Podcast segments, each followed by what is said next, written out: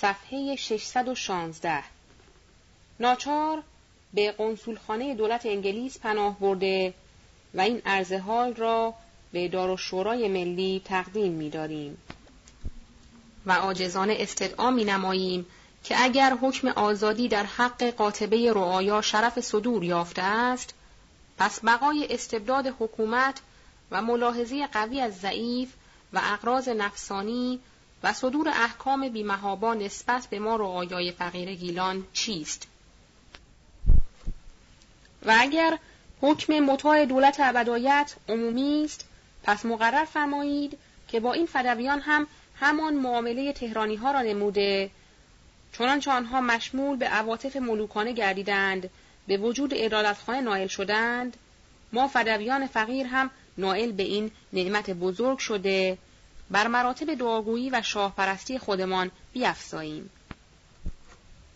علاه دم به توسط حضرت مستطاب اشرف آقای صدر اعظم دامت شوکتو به خاک پای های مبارک بندگان اعلی حضرت اقدس شاهنشاهی ارواح العالمین فدا عریضه تزلمانه تقدیم داشته ایم و به وجود مبارکشان نهایت امیدواری داریم که اما قریب این فدویان را از ظلم ظالمین خودمختار به وسیله مجلس دارالشورای ملی خلاص و به آزادی تظلمات خودمان را اظهار نماییم.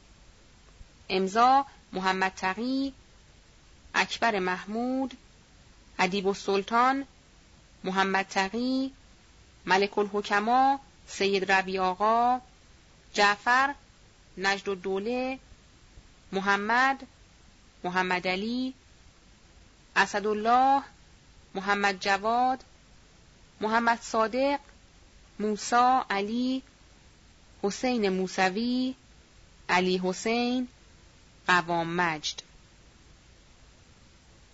29 رجب. صفحه 617 ایزن تلگراف از رشت.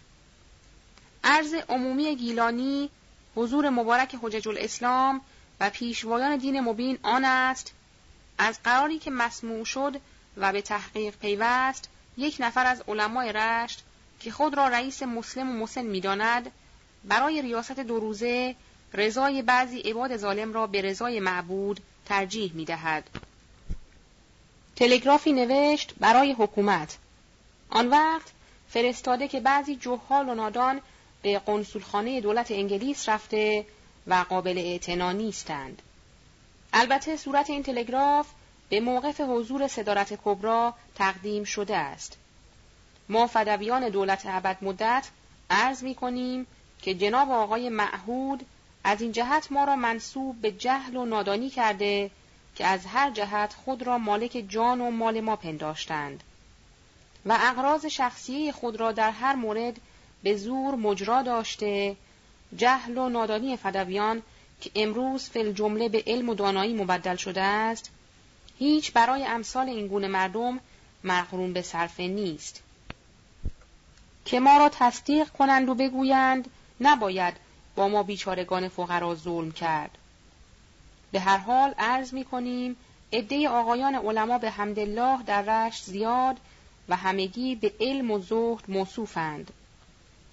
و تصدیق دارند که ظلم از حبوط حضرت آدم الی زمان ناهازا مزموم و مقتوح بوده. تا قیامت هم خواهد بود. البته آن وجودات مقدس هم به حکم وجدان عمومی و به اقتضای عدل و انصاف و انسانیت تصدیق خواهند فرمود که ظلم و بقای ظلم قبیه است. پس بنابراین قلوب محترم و عقول وزین و انصاف جبلی آن حجج الاسلام تکذیب آقای معهود را فرمودند. لازم به بیان فدویان نیست. فریاد واویلای فدویان جزی نیست که شفیع و باعث شوند تا قانون عدالت و سویت را در حق ما مجرا داشته تا به فواید آن که یکی رفع همین اقراض و سخنان فاسده است نائل شویم و علاوه بر دعاگویی ذات اقدس ملوکانه که فریزه صبح و شام فدویان است دعاگوی وجود مقدس حجج الاسلام باشیم. امضا صد و خورده اسم نوشته شده است. صفحه 618 منع گمرک یا تجدید گمرک در سابق در تمام بلدان و دهات ایران مرسوم بود که دن دروازه و یا در محل ورود به شهر و قصبه گمرک می گرفتند. و این گرفتن گمرک نه از روی اش بود بلکه به هر اندازه که رئیس گمرک میل داشت مثلا از یک من روغن که 640 مسقال بود در بعضی جاها ده شاهی و در بعضی شهرها یک قران و در بعضی جاها زیاده و کمتر می گرفتند. بنده نگارنده در 20 سال قبل که از کرمان به تهران آمدم در رفسنجان از من احترام کردند. چه مرا می شناختند و بار مرا فحص نکردند. ولی در ورود به یزد یک ساعت مرا دم کوچه اول شهر معطل نموده و بار اولاغ مرا تفحص کردند. چون یزد حصار و خندقی نداشت لذا دم اول کوچه اجزای گمرک حاضر بودند. وقتی که از یزد خارج شدم به قدر نیم ساعت مرا معطل نمودند که مال و تجاره شاید بیرون برده باشم. چون فحص کردند چیزی نیافتند عقب رفتند.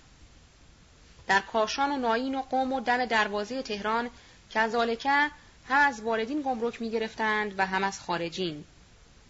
به اندازه انسان را معطل می کردند و فحص اسباب و خرجین انسان را می نمودند که انسان به مرگ خیش راضی بود. بعضی اوقات زیر پالان اولاغ و زیر چادر و لباس زنها را می گشتند. در ده سال قبل که سال اول سلطنت اعلی حضرت مظفرالدین شاه بود این بدعت و خلاف شرع و تمدن را موقوف کردند. به اصطلاح ما که در روزنامه نوروز نوشتیم شاه گمرک داخله را بخشید.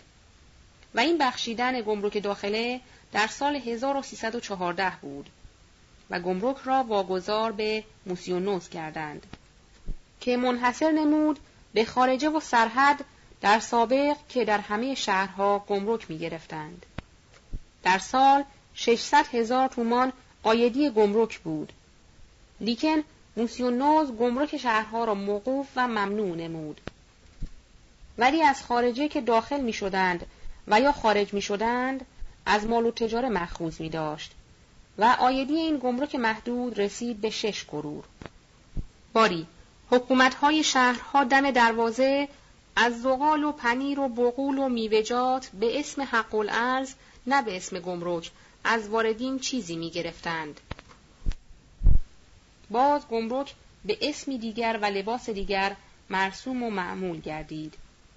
در این روز اول ماه شعبان دستخط اعلی حضرت شاهنشاه مظفرالدین شاه بر منع این گمرک غیر مرسوم صادر گردید. از قرار مضمون زیل صفحه 619 دستخط همایون شاهنشاهی. جناب اشرف صدر اعظم از آنجا که رأی جهانارای بیزازیای ملوکانه پیوسته به رفاه عامه رعیت و به ارزانی و فراوانی قوت و غذای ناس معطوف و مصروف است. محض سلامت ذات سنصفات همایون خسروانه. از تاریخ صدور این دستخط انجم نقط مبارک کلیه بارهایی را که از خارج شهر داخل و وارد دارالخلافه می شود اما از تربار و حبوبات و بقولات و معکولات و زغال و هیزم و برنج و روغن و سایر اقسام معکولات و آزوغه مردم به تمام و بالکلیه به استثنای خانات محمدیه و سوق و دواب که مالیات معمولی خود را کماف سابق باید به دیوان اعلا ادا و ایفا نمایند. بالمره از باری سی شاهی و هر قبیل عوارض و تحمیلات سنوات قبل مرفوع القلم فرمودیم که هیچ یک از اهالی به هیچ رسم دیناری به این اسم و رسم از بارهای وارد به شهر مطالبه و دریافت نکرده و اهلی در خارج شهر استقبال از بارهای وارد ننموده و صاحبان بار به میل و رضای خود بارها و امتعه خود را در کمال آزادی و اختیار به هر جا میل دارند وارد نموده به مزنه روز به فروش برسانند. آن جناب اشرف اکیدن به حکومت مرکزی دارالخلافه دستورالعمل داده و قدغن نمایید که حسب المقرر اراده علیه همایونی را در نهایت مراقبت به موقع اجرا گذاشته طوری مواظبت بکنند که دیناری از بابت معمولات و تحمیلات مذکوره از بارهای وارد به شهر اخذ و مطالبه نشده و چنان که مکنون خاطر خطیر دریا مقاطر ماست این معافی و آزادی بارها اسباب خسب و ارزانی و فراوانی قوت و غذای عامه مردم شده. وسایل دعاگویی ذات ملکوتی صفات مبارک کاملا فراهم آید. و نیز محض امیدواری و اطلاع قاطبه رعیت مقرر می‌داریم که مضمون این دستخط مبارک و مدلول این رعفت مخصوصه ملوکانه ما را در جزو اعلانات روزنامه ها به عموم اهالی و افراد ناس اعلام و ابلاغ کنید که از مراحل ملوکانه ذات همایون به حال عموم رعایا مطلع و متشکر باشند. فی قره شعبان المعظم سنه 1324 اگرچه شخص علا حضرت مزفر شاه مسلمان و متدین و رعوف و مهربان است لیکن صدر میرزا نصرالله خان هم با نهایت میل و شعف با ملت همراهی دارد روز جمعه دوم شهر شعبان المعظم سنه 1324 امروز به قرار هر روز در مدرسه نظامی مشغول انتخابات می باشند. بنده نگارنده هم در امروز ورقه انتخاب گرفته و خود را در امروز صاحب افتخار و شرف و حق می داند. و صورت ورقه انتخاب را در این تاریخ نیز درج می نمایم. اولا شرح مجلس را عرض کنم. جمعی از موثقین و مقدسین و اشخاص بیغرز در مجلس نشستند منشی و ثبات و دفتردار و کاتب هم نشستند. هر کس وارد می شود بعد از معرفی کامل و اجتماع شرایط ورقه را نوشته به او می دهند و اصل ورقه چاپی است. آنچه که در اوراق عموم نوشته می شود با مرکب چاپی نوشته شده است. و آنچه خاصه است با مرکب معمولی می نویسند. و هازا صورته. صفحه 620 ورقه انتخاب که صاحب این ورقه حق رأی در باب انتخاب دارد. به تاریخ دو شهر شعبان سنه 1324 محل شیر و خورشید. نمره 1371 ورقه انتخاب. ایالت تهران. سنف سلسله علمیه. اسم جناب مستطاب شریعت مدار آقای نازم الاسلام دامت برکاتو اسم پدر مرحوم آقا شیخ علی تاب سراح کرمانی. مولد کرمان. محل اقامت تهران کوچه وزیر دفتر. محل حجره یا دکان ندارد. سن چهل و سه. هیئت مصدقین و معرفین طبقه علما و طلاب به انجمن نوزار مجلس شورای ملی شهادت می دهیم که دارنده این ورقه به موجب نظامنامه مورخ بیستم شهر رجب المرجب سنه 1324 موشح به دستخط اعلی حضرت اقدس مزفر شاه خلد الله ملکه دارای شرایط انتخاب است و می تواند رأی خود را در موقع انتخاب سنف و طبقه خود اظهار نماید. این ورقه فقط به جهت انتخاباتی که در تاریخ فلان واقع خواهد شد ممزی و معتبر است. امضای پشت صفحه در زهر ورقه چند نفر از معرفین و نوزار مهر کردند. این است ورقه چاپی انتخاب که نوشته شد. روز شنبه سوم شعبان سال 1324 امروز مردم به قرار هر روز مشغول امر انتخاب شدند. چون امر مهمی جز اخبار ورود شاهنشاه از قصر ییلاقی سلطنتی به شهر نداریم، مناسب این است که واقعی آذربایجان را به رشته تحریر درآوریم و هازا صورته. واقعی تبریز. روز چهارشنبه 29 رجب 1324 طرف صبح چند نفر از آقایان و ائمه جماعت و سادات به قنصولخانه انگلیس رفته و در آنجا اقامت کرده تلگرافی به توسط وزیر مختار به مجلس شورای ملی مخابره نمودند.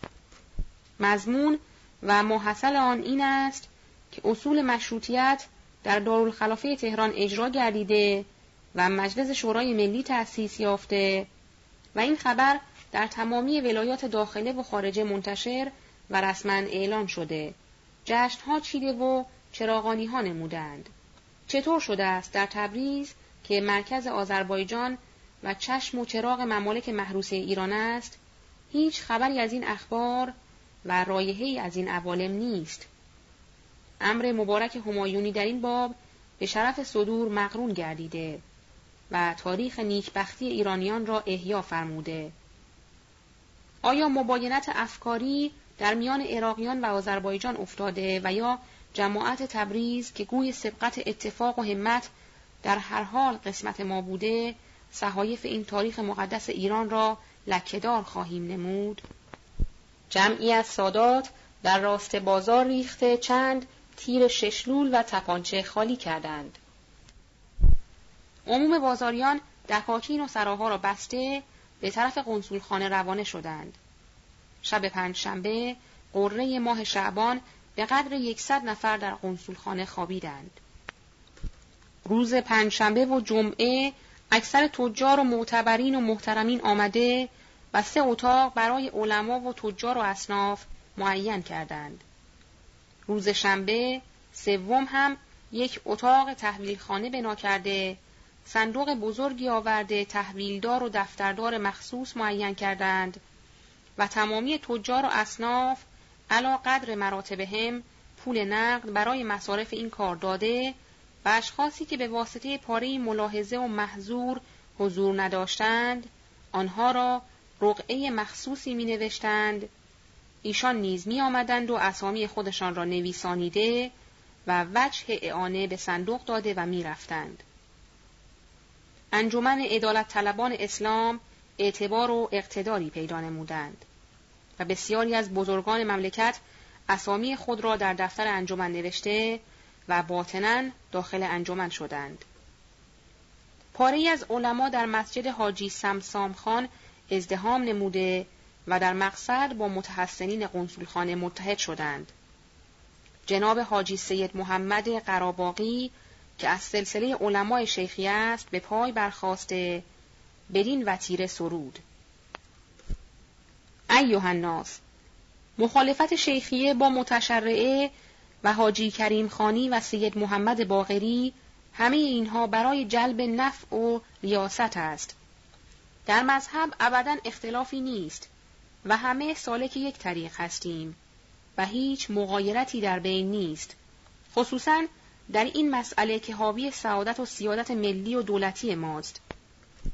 پس باید برای خیر ملک و ملت و مشروطیت سلطنت و افتتاح مجلس شورای ملی و اجرای قانون اساسی مجدانه به اتفاق حرکت نماییم. در این اسنا واقعی حیرت انگیزی رخ نموده که موجب دهشت عموم گردید. و آن این است که از آغاز کار و جنبش تهرانیان و آذربایجانیان مفسدین چون این گوش زد تبریزیان نموده بودند که چون این عمل سبب نارضایی حکومت است و اگر از اهل تبریز اقداماتی در این کار شود لشکرگاهی که در تبریز به سرداری جناب وزیر نظام چند ماهی است برقرار شده و برای دفع توارق از عثمانی از هر جهت عددن و عدن آماده جنگ است فلفور و مقافتن به شهر تبریز ریخته و همه را از تیغ خواهند درگذرانید. از این رو بود که عموم اصلاح خواهان که از هر طبقه مسلح بودند در این روز که مجمع عام بود و سید معظم الله خطبه و خطابه خوانده بود فرقه از لشکرگاه مزبور از خارج شهر به جامع سمسام آمده و از طرف خود و زبات و عموم سپاه به حضرات علما و اهل شهر چنین تبلیغ کردند. اهالی اردو و عموم اسکر به آنچه امر فرمایند در اجرای آن حاضرند. حضرات مسلحین از اتحاد لشکری با لشکری محکم پی کار شد. جدا پی تنظیم و ترتیب کار خود شدند. از طرف حکومت فورا نان و گوشت را ارزان کردند بلکه عوام الناس فریفته شوند. بالعکس مردم متعذی شدند که ما گرسنه نان و گوشت نیستیم بلکه ما تشنه و گرسنه قانون اساسی و اصول مشروطیت هستیم. کجا رواست که برادران ما در تهران در راه سعادت ملی آغشته به خون خیش شوند و ما به فکر نان و خورش و خواب باشیم؟ طایفه ارمن تبریز حب و سیاسه ظاهرا آرام بوده ولی باطنا با مسلمانان شهر یک دل و یک زبان بودند و شریک و سهیم آنان بودند. اگرچه مفسرین خیلی کوشیدند که ایشان را از اتحاد با مسلمین باز دارند ولی آن ملت بیدار سخنان واهی مفسرین را نشنیده و داد همخاکی را در این قضیه به نیکویی دادند و باطنا از معاونت و همراهی دریغ نکردند. صفحه 622 قرآن مهر کردن اهالی تبریز حضرات علما و واعظین نطقهای بلیغ و موثری ایراد کرده معنی مشروطیت و فواید مشاورت و منافع دارالشورای ملی را گوش زده عموم اهالی نمودند و چنان حالیشان فرمودند که می‌توان گفت امروز حس عموم اهالی تبریز از عالم و جاهل در یک میزان است. همه روزه عموم اهالی در حیاتهای قنسولخانه جمع شده و گوش هوش بر آواز متکلمین افراشته و با جان و دل اسقا می کردند و به آواز بلند می گفتند و نعره می کشیدند زنده باد شاهنشاه ایرانیان زنده باد ادالت طلبان زنده باد آزادی نیست و نابود باد استبداد. و در روز دوم که روز پنجشنبه قره شعبان بود آقایان روحانیان عموماً بدون استثناء احدی در مسجد حاجی سفرعلی مرحوم جمع شدند. فردایش به مسجد جنب قنسولخانه جمع شدند. روزها با حضرات متحسنین قنسولخانه در یک جا بودند و شبها به خانه هاشان می رفتند و بعضی ها در خانه خدا بیتوته می فرمودند. و چون در اول کار سوء زنی به میان آمده بود لحاظا یک جلد قرآن بزرگ آورده چند تن از فدایان راه ترقی وطن عقد اخوت و اتحاد بسته و کلام الله مجید را مهر و امضا نمودند. و دار و ندار خود را در سر این کار تقدیم و کتاب مقدس آسمانی را حکم قرار داده و عهدی بستند که حمایت یکدیگر را با مال و جان بکنند. هر یکی نطق مخصوصی کرده و تو و رغبت خود را با وضعهای بسیار موثر تقریر فرموده و عموماً مهر و امضا نمودند.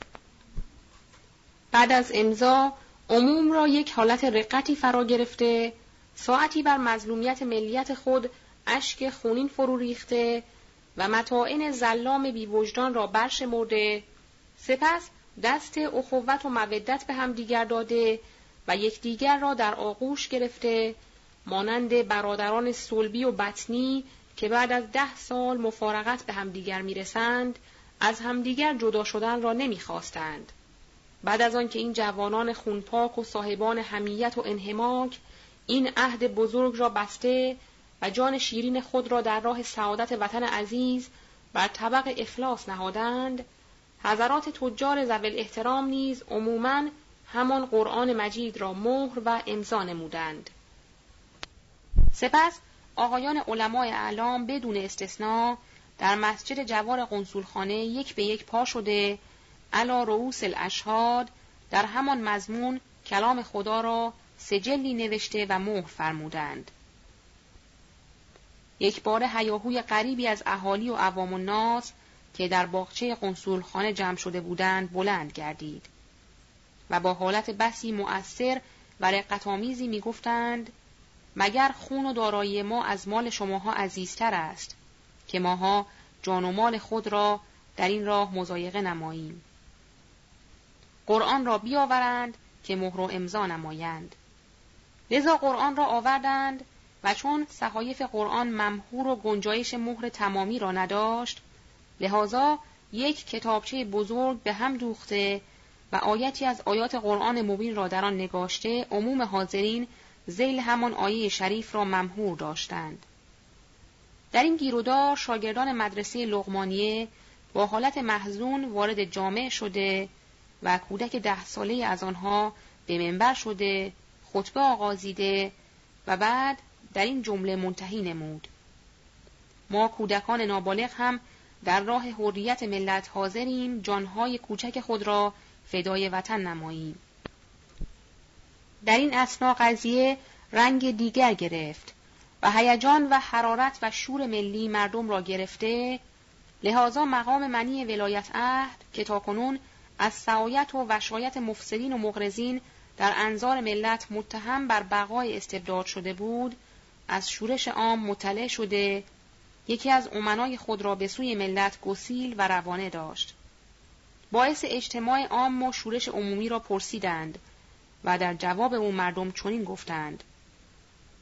پدر تاجدار و مهربان شما و ما در تهران مشروطیت سلطنت و تأسیس مجلس شورای ملی را به خواهش پادشاهانه پذیرفته و اعلان فرمودند از شما که ولیعهد دولت و تالی سلطان هستید خواهش داریم که مشروطیت سلطنت و تأسیس مجلس شورای ملی را قبول فرموده و ممزی داشته و به جمیع وکلای دول خارج رسما اطلاع بدهید.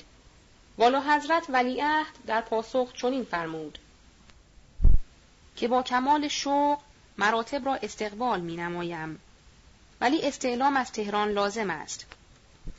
فوراً با تلگراف استدعا و متمنیات رعایا را معروض حضور ملوکانه نموده که ما صورت تلگرافات را بعد از این درج خواهیم نمود.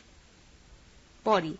اتفاق و اتحاد و همعهدی اهالی از ادانی و اعالی به جایی رسید که از فقرا صدا بلند شد و داد میکشیدند و می‌گفتند ما فقره و کسبه و مساکین و عجزه حاضریم بر این که دست از کار باز داشته و دار و ندار خود را خورده و تمام نماییم و بعد جان خود را فدای وطن و راه وطن سازیم.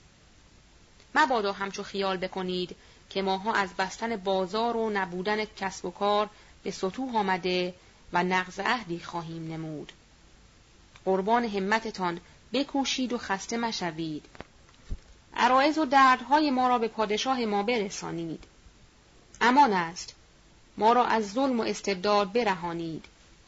یکی از آقایان متکلمین در ضمن نطق خود خطاب به رؤسای روحانی و سایرین گفت ای آقایان ازام امان است امان. دیگر بس است. دست از این بیچارگان بردارید. اینها را گذشت فرمایید. بس است غلط کردند. گوه خوردند. دیگر آنها را ول کنید. امان است. رحمی بر حال آنها فرمایید. از اینکه اصل مطلب را دریافته و حقیقت را فهمیدند مؤاخذه نفرمایید و دست از گردن و گریبان اینها بردارید.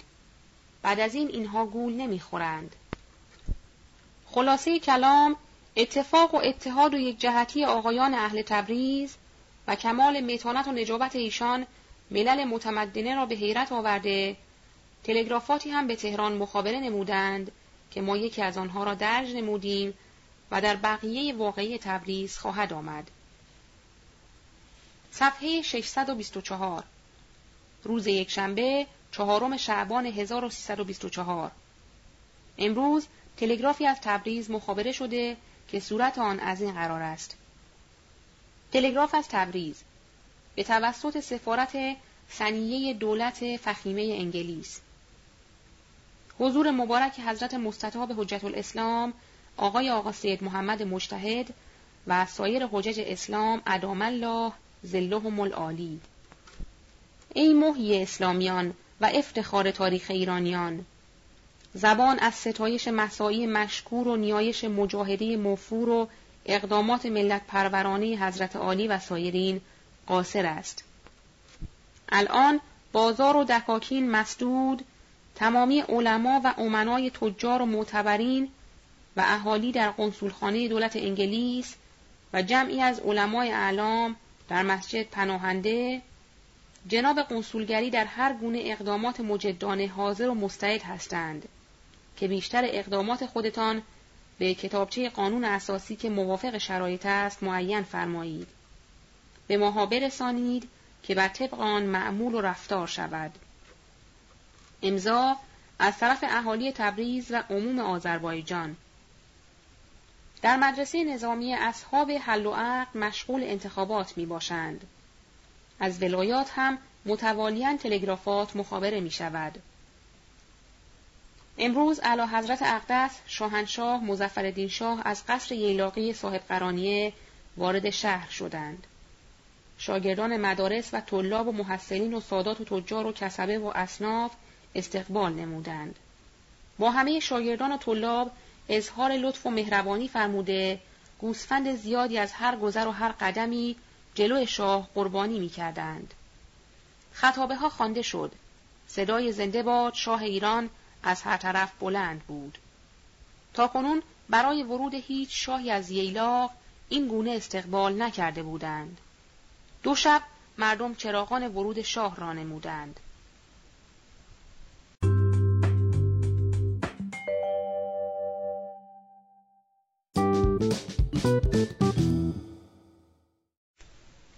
صفحه 625 روز دوشنبه پنجم شعبان دیشب در شهر چراغانی مفصلی کردند. صدای زنده باد شاهنشاه از مردم بلند بود. در مدرسه نظامی هم مردم مشغول انتخابات می باشند. در این روز هم تلگرافات بسیار از ولایات مخابره شد. تلگراف از کرمان حضور مبارک حضرت مستطاب حجت الاسلام آقای آقا میرزا سید محمد دامت برکاتو از مراهم مبزوله ممنون و متشکر تأسیس مجلس ملی را که موجب حفظ شریعت است تبریک عرض می نماید. ملتمس دعا هستم. خادم شریعت متحره محمد رضا ایزن تلگراف از کرمان حضور مبارک حضرت مستطاب حجت الاسلام آقای آقا میرزا سید محمد محی اسلام و آزاد کننده ایرانیان تبریک تأسیس مجلس شورای ملی که مستلزم رفع ظلم و جور است به اقدامات مجدانه حضرت عالی در زل عنایت و توجه امام زمان عجل الله فرجه تبریک عرض می نماید. عموم ملت کرمان در اطاعت اوامر و نواهی آن حضرت حاضر و مطیعند. شمس الحکما تلگراف اول کرمان از جناب حاجی میرزا محمد رضای مجتهد است که سابقا شرح حالات ایشان نگاشته آمد. تلگراف دوم کرمان از طرف برادر نگارنده جناب شمس الحکما دکتر کرمانی است که شرح حالات ایشان در ضمن وکالت ایشان خواهد آمد. روز سهشنبه ششم شعبان 1324 امروز رجال دولت و وزرای ازام و علمای اعلام حضور اعلی حضرت مشرف می شوند. در مدرسه نظامیه هم مردم مشغول امر انتخاب می باشند. اکثر از وکلا معین شدند. در تعیین وکیل علمای تهران اختلافی پدید آمده است که بعد از این ذکر خواهد شد. امروز دستخطی از طرف شاه مشتمل بر تشکر از اقدامات ملت صادر گردید که اینک درج گردید. جناب اشرف صدر ازم از زحمات عموم ملت که در موقع ورود موکب همایون ما از صمیم قلب اظهار سرور و انبساط نمودند خاطر ملوکانه ما فوق العاده خوشبخت و مسرور گردید. البته شرح مراهم و توجهات علیه ملوکانه ما را نسبت به عموم ابلاغ نموده اظهار التفات مخصوص ما را به همه برسانید. شش شعبان 1324 سهه همایونی با مهر شاه در بالای ورقه موشه است. طایفه قاجاریه و شاهزادگان از انتخاب وکیل خودشان سر پیچیده و اقدام به انتخاب نمی کنند. صفحه 626 روز چهارشنبه هفتم شعبان 1324 در این روز مردم در مدرسه نظامی مشغول امر انتخابات می باشند. لکن بعضی می گویند این مجلس انتخاب بر وفق نظامنامه نمی باشد و دست تقلب و تدلیس در کار داخل شده. بعضی از متمولین و تجار پولدار بنای رشوه و تعارف را در کار گذاردند. ارباب جمشید پولی به بعض آقایان داده است. حاجی معین بوشهری هم به بعضی اشخاص پول داد. از آن جمله به انجمن مخفی ما هم چیزی داد که جناب آقا میرزا محمد صادق گرفته و میل فرمودند. و عمده خرابی کار اهل ایران همین رشوه و پول است که آنان را از همه چیز انداخته و خواهد انداخت. و این دادن پول به اجزای انجمن مخفی یک امر خرابی انجمن و تفرقه اعضای اوست. از آن جمله بنده نگارنده در خیال مستمسک و بهانه می باشم که دیگر داخل به این انجمن نشوم. اگر ملاحظه دوستی جناب آقا میرزا سید محمد صادق نبود، از همین امروز استعفا می خواستم. بعض از اجزا هم مانند بنده در خیال مستمسک و بهانه می باشند. در این روز از طرف ولیعهد تلگرافات متوالیه از تبریز مخابره شده است. در تهران هم مشهور شده است که ولیعهد مایل به این اقدام و اعطا یعنی مجلس مشاورت نمی باشد. روز پنج شنبه هشتم شعبان 1324 هجری. در این روز دستخط اعلی حضرت همایونی تلگرافن به تبریز مخابره گردیده که در زیل عنوان بقیه واقعی تبریز خواهد آمد. و هازا صورته. بقیه واقعی تبریز. تربیت و تمدن اهالی تبریز ما را به حیرت آورده که در ظرف این مدت که بازارها تماما بسته و مردم در کوچه های محله ارمنستان و قنسولخانه و مسجد همجوار جمع بودند و با اینکه خیلی از مفسدین و خائنین موقعی به دست آورده و در خیال افساد عظیمی بودند ابدا صدایی در نیامد و ناملایمی ظاهر نشد.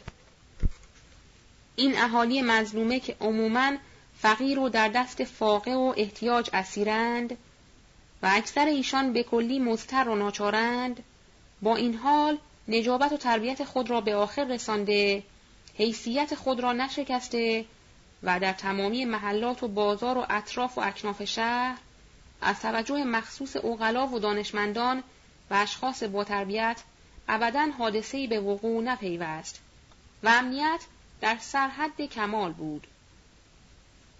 باری روز پنج شنبه هشتم ماه دستخط همایونی تلگرافن و دستخط ولیعهد صادر گردید و در باغچه قنسولگری و سپس در مسجد قرائت کردید.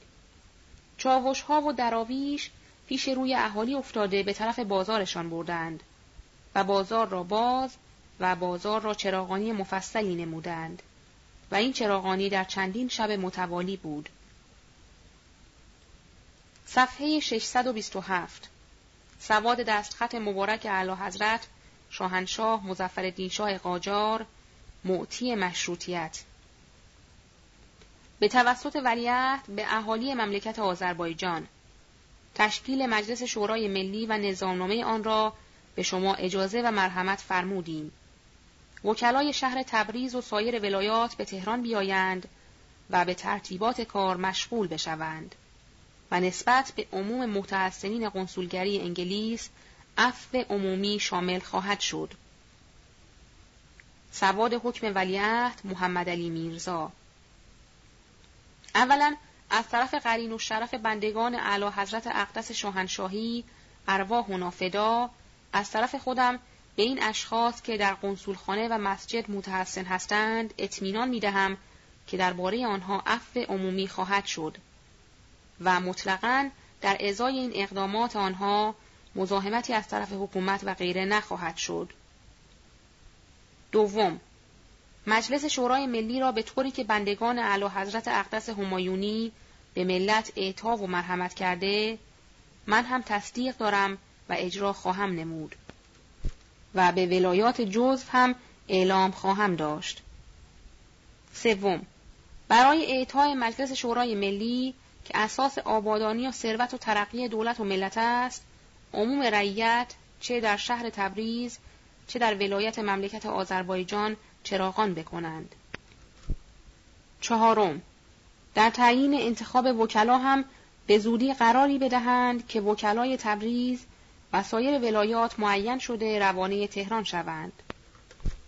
دستخط ولیعهد و امضای او حکم را این چهار فصل که نوشته شد صحیح است.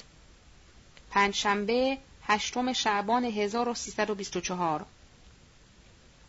از سفارت انگلیس به قنسولگری تبریز صدر به این جانب اطلاع داده نسخه های چاپی دستخط اعلی حضرت همایونی در اعطای مشروطیت و ترتیبات مجلس به امنای آذربایجان و حکام ولایات فرستاده شد و انتخاب وکلا در موقع اجراست. شما هم باید پناهندگان و بستی ها را اطلاع بدهید و توضیح نمایید. اجرای وعده های اعلی حضرت شهریاری فقط مربوط به دولت ایران است. زمانت سایر دول در آن باب جایز نیست. بگویید مسلم و آشکار است. ترتیب مجلس ملی ممکن نیست مگر به مرور. امضا قراندوف صفحه 628 دستخط ولیعهد به ژنرال قنسل انگلیس. موسیو راتسلاو چهار فقری را که اهالی استدعا کرده بودند بر طبق مقررات علیه همایونی مهر و امضا نموده دادم. دستخط تلگرافی را هم فرستادم که به اهالی داده همگی مطلع و شکرگزار باشند. به طوری که آنها تعهد کردند مطمئنا بروند و بازار را باز کرده مشغول کسب کار خودشان باشند امضا ولیعهد دولت علیه ایران تبریزیان بعد از این اطمینان و حصول مرام دلخوش و آسوده برگشته یک هفته روزان و شبان بازارها را آزین بسته به سور و کامرانی مشغول شدند. سابقا نوشتیم طایفه قاجاریه و شاهزادگان ازام از گرفتن ورقه انتخاب و تعیین منتخب در مجلس شورای ملی سرباز میپیچیدند و امتناع ایشان مورس احداث مفاسد میگردید. قلوب حجج الاسلام و دیگر طبقات ملت را از ایشان منزجر و متنفر می نمود و بلکه آثار و علائم قیل و قال در مجالس خاصه نیز پدیدار می‌شد. تا اینکه اخبار خطارت قضیه و اهمیت واقعه به جناب صدر اعظم رسید. ایشان هم وقایع را به عرض علا حضرت شهریاری رسانیده و بنابراین علا حضرت همایون همه شاهزادگان و عمرای قاجاریه را در امروز احضار فرموده و همگی را با مهر پدرانه پذیرفته و بعد خطابه بلیغ متضمن بر مکنونات زمیر شاهانه در این خصوص سرودند و نفس نطق ایشان این است. نطق علا حضرت شاهنشاه مزفر شاه قاجار بر شاهزادگان و عمرای سلسله قاجاریه. ما نیکو می‌دانیم علت عدم دخالت شما تا کنون در امور راجع به شورای ملی از القای شبهه کسانی است که از نیات مقدسه ما بیخبرند. و شما هم نظر به شاه پرستی القای شبهات آنان را قبول نموده خود را شریک و سهیم شرف ملی نکرده اید. پس لازم است حضورا به شما عقاید مقدسی خودمان را حالی نماییم.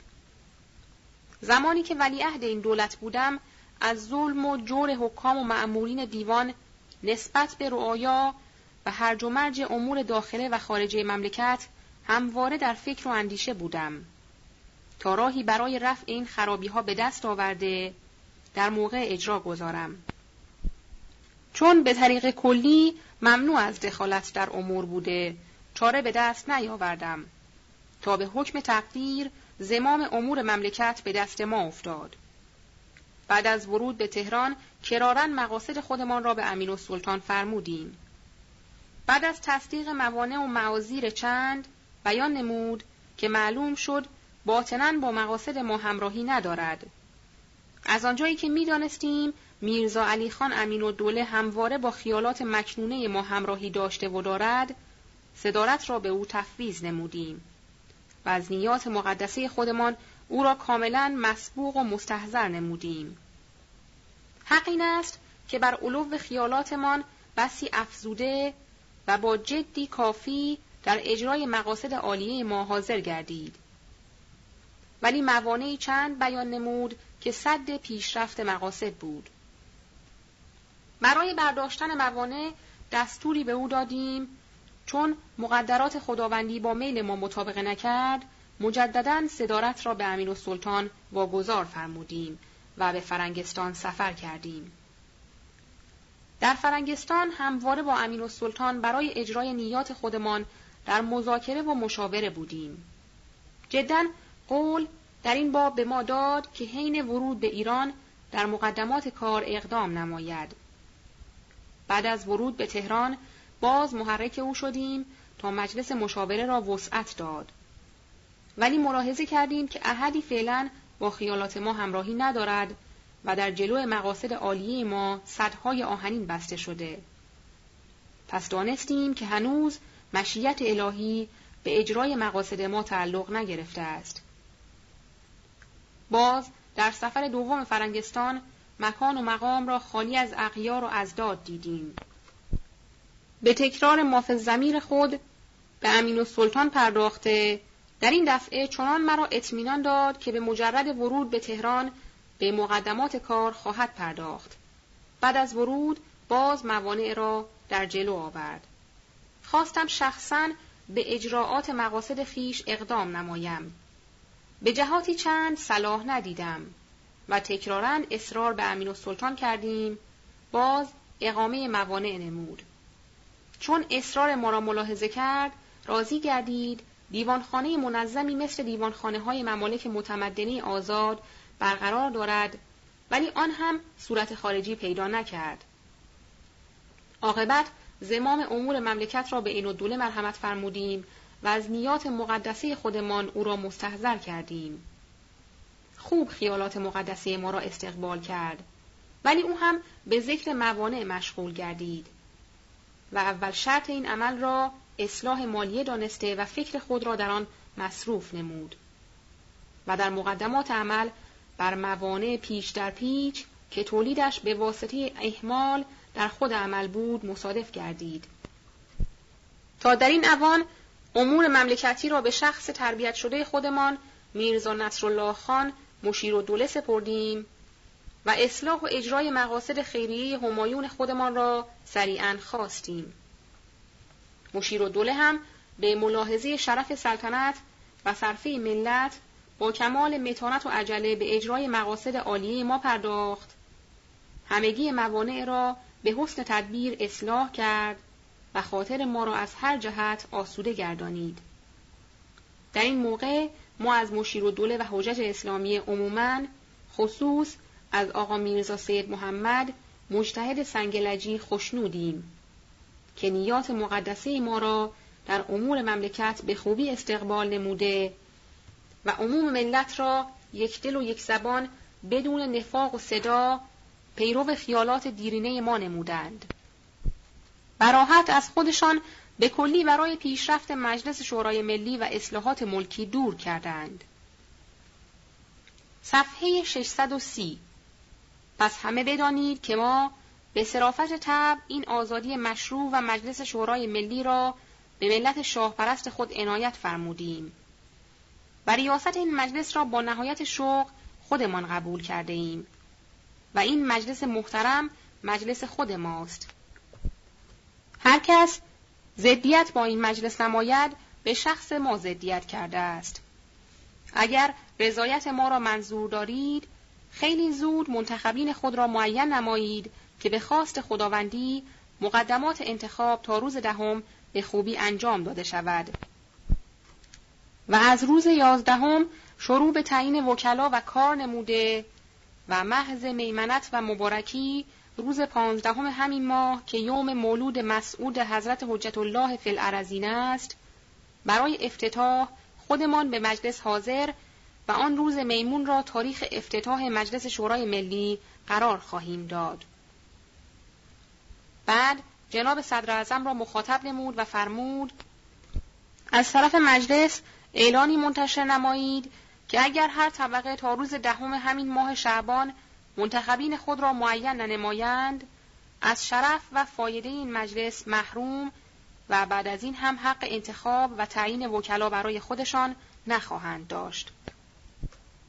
همان آن حسب الامر مبارک اعلی حضرت شاهنشاه جناب مشیر و دوله صدر اعظم به جناب وزیر مخصوص حاکم تهران امر داد که اعلان تعیین وکلا را انتشار نمایند و شاهزادگان و عمرای سلسله قاجاریه نیز به تعیین وکلای خود با بشاشت خاطر اقدام نمودند.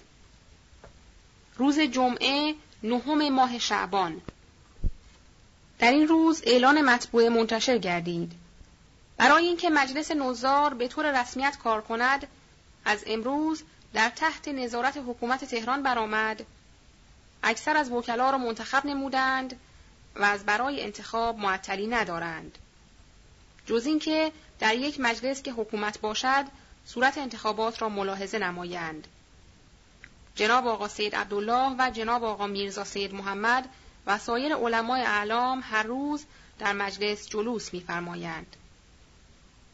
صورت اعلان حکومت تهران چون موافق نظامنامه انتخابات عمرا و اعیان و اشراف و ملاکین باید نمایندگان خود را برای مجلس شورای ملی معین نمایند لحاظا با کمال احترام و توقیر خواهش می شود از اعیان و خوانین و اهل قلم و اطبا و ملاکین و صاحبان مستقلات شهری به حدودی که در نظامنامه مقرر است و طبقات نوکر سوای اهل نظام هرگاه در جزو شاهزادگان ازام و علمای اعلام و عمرا و قاجاریه و طلاب و خوانین و اصناف انتخاب نکردند روز شنبه دهم شعبان از یک ساعت بعد از ظهر الی یک ساعت به غروب مانده به عنوان ملاک در مجلس انتخابات ملی حاضر شده.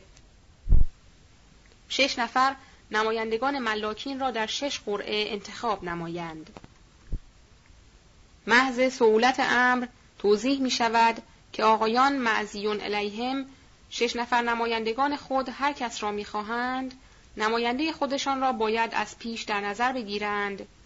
که در وقت انتخاب معطل و متردد نباشند. صاحبان مستقلات در صورتی که مستقلات ایشان از هزار تومان کمتر نباشد در حکم ملاکین هستند. هر یک از آقایان معزیون الیهم که حاضر نشدند به موجب اعلان حق انتخاب ایشان در این نوبت ساقط خواهد شد. امضا غلام حسین قفاری پس از انتشار این اعلان روزها در مدرسه نظامیه با حضور حکومت و یا نایب الحکومه مجلس سمت رسمیت را حاصل نمود. صفحه 631 روز شنبه دهم شعبان 1324 نوزار با حضور علمای اعلام و حجج اسلامیه شروع در امر انتخابات نمودند. اشخاصی که برای نظارت در امر انتخاب معین شدند که هر روز با حضور حاکم و حجج اسلامی مشغول امر انتخابات می باشند از این قرار است. نوزار و اعضای مجلس نظارت. جناب مخبر السلطنه رئیس مجلس نوزار حسب الامر همایونی. جناب مشیر دیوان منشی باشی حسب الامر صدر اعظم. جناب اعظم السلطنه رئیس نظمیه. از طرف حکومت تهران. جناب خازن الملک ایزن از طرف حکومت تهران. شاهزاده اسدالله میرزا از طرف شاهزادگان. شاهزاده یحیی میرزا از طرف شاهزادگان. امجد سلطان پسر کوچک مجد دوله از طرف قاجاریه. جناب آقا سید حاجی آقا از طرف علما و طلاب.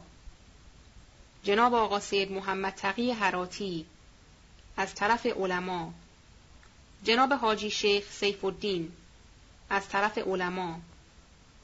جناب حاجی سید محمد تاجر از طرف تجار. جناب حاجی محمد ابراهیم از طرف تجار. جناب آقا شیخ حسین سقط فروش از طرف اصناف. همین که هیئت مجلس نوزار به قرار این اعلان تشکیل یافت عموم طبقات وکلای خود را معین و منتخب کرده و می کنند و به اکثریت آرا و به اعانت قرعه مطابق نظامنامه منتخب گردیدند. لکن باز دست تقلب و رشوه در کار است.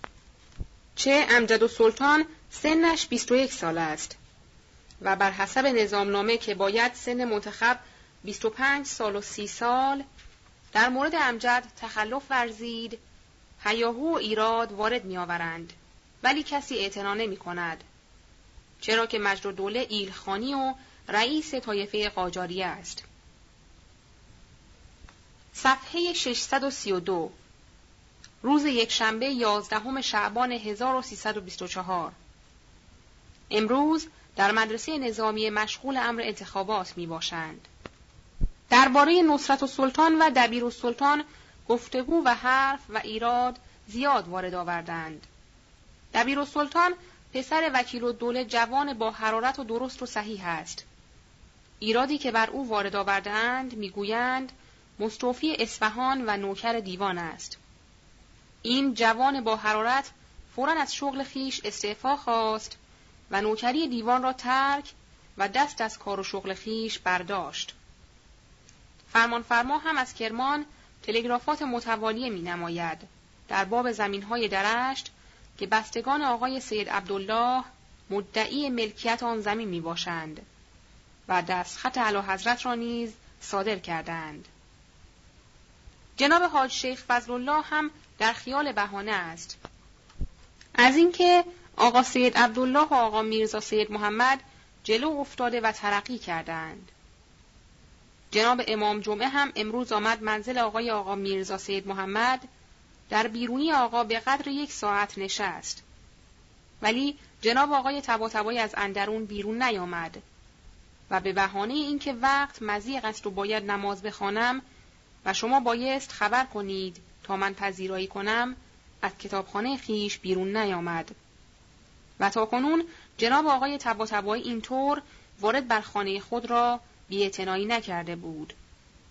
باری امام جمعه به قدر یک ساعت نشست و قلیان و چای صرف نمود و رفت. اگرچه اوغلا را این حرکت آقای تبا خوش نیامد و ایراد وارد آوردند.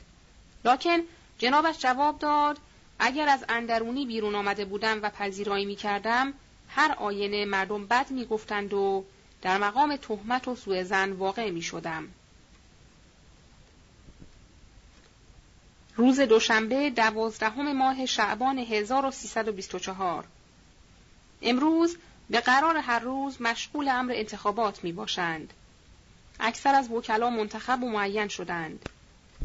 اگرچه فل جمله تغییری در امر وکلا به هم رسید لکن ما در این مقام اسامی وکلای تهران را درج می نماییم و در موقع هم می نویسیم تغییر برای چه بوده و تقلب و تدلیس در این امر مشروع را کی باعث و سبب شد و چگونه در این امر مقدس و مشروع دست دزدی و خلاف واقع افتاد. مبعوثین ملت اسامی انتخاب شدگان تهران منتخبین شاهزادگان. یک شاهزاده اسدالله میرزا نجل شاهزاده شمس و شعرا منتخب شاهزادگان.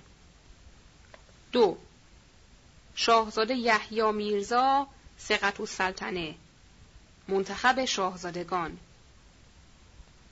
منتخبین سلسله قاجاریه. سه امجد و سلطان پسر مجد و دوله وکیل به زور قاجاریه. چهار معظم و سلطان منتخبین علمای تهران. پنج جناب آقا میرزا محمد تقی گرگانی. وکیل علما. شش. جناب حاج شیخ علی نوری حکمی. وکیل علما و حکما. صفحه 633 منتخبین طلاب. هفت. جناب آقا میرزا تاهر هشت. جناب آقا سید نصرالله از سادات اخوی. منتخبین تجار. نه. جناب حاجی محمد حسین آقا امین و زرب. ده. جناب حاج محمد اسماعیل آقا مغازهی یازده. جناب حاجی سید مرتزا مرتزوی دوازده. جناب حاجی محمد معین و تجار بوشهری. سیزده. جناب آقا میرزا محمود تاجر اصفهانی. چهارده. جناب حاجی محمد علی تاجر شال فروش. پانزده. جناب حاجی محمد تقی تاجر شاهرودی. شانزده. جناب وسوق و دوله مستوفی هفته جناب محقق و دوله ناظم مدرسه سیاسی. هجده. جناب مخبر الملک. منتخبین اعیان و ملاکین. نوزده. جناب سنی و دوله بیست. جناب نصرت و سلطان که بعد معزول شد. بیست و یک جناب صدیق حضرت. بیست و دو جناب حاجی میرزا محمود خان احتشام السلطنه. پانویس احتشام السلطنه و سعد و دوله هر دو در تهران نمی باشند. چه احتشام السلطنه از روزی که به مأموریت سرحد عثمانی و ایران رفت به طرف ارومیه هنوز نیامده است. و در موسل و عتبات و سایر اماکن روز به شبی میرساند. و اما سعد و دوله هم از روزی که نفی بلد شده در یلد گاهی در قنسولخانه و تلگرافخانه انگلیس پناهنده است گاهی در جلو قزاقها میدود. چون هر دو کارآمد و بعد از این خواهد آمد لذا هر دو را وکیل و منتخب نمودند. ادامه متن صفحه 634 23 جناب میرزا جواد خان سعد و دوله. 24 جناب حسین علی خان خلف مرحوم مخبر و دوله. منتخبین اشراف و ملاکین توابع تهران. 25 جناب میرزا حسین خان مشارالملک. 26 جناب میرزا اسماعیل خان اون الدوله 27 جناب میرزا علی اکبر خان دبیر و سلطان که از استیفای اصفهان استعفا داد و شغل خدمت به ملت و دولت و وکالت را بر کار و استیفا مقدم داشت. 28. جناب حاجی سید باقر معروف به سادات اخوی 29. جناب حاجی سید یحیی سید الحکما منتخب اصناف چهارگانه تهران مزهب و صحاف و کاغذ فروش و کتاب فروش. سی. جناب آقا میرزا محمود تاجر کتاب فروش.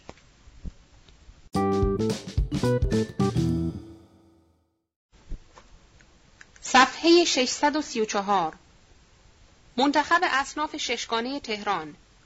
خیاط و رفوگر و عبادوز و رختدوز و پردهدوز و قلابدوز. سی و یک. جناب حاجی میرزا ابراهیم. منتخب اصناف چهارگانه بزاز و حریر فروش و زبر فروش و دورگرد. سی و دو. جناب حاجی سید ابراهیم تاجر حریر فروش منتخب اصناف چهارگانه عطار و دوا فروش و چای فروش و سقط فروش سی و سه. جناب آقا شیخ حسین سقط فروش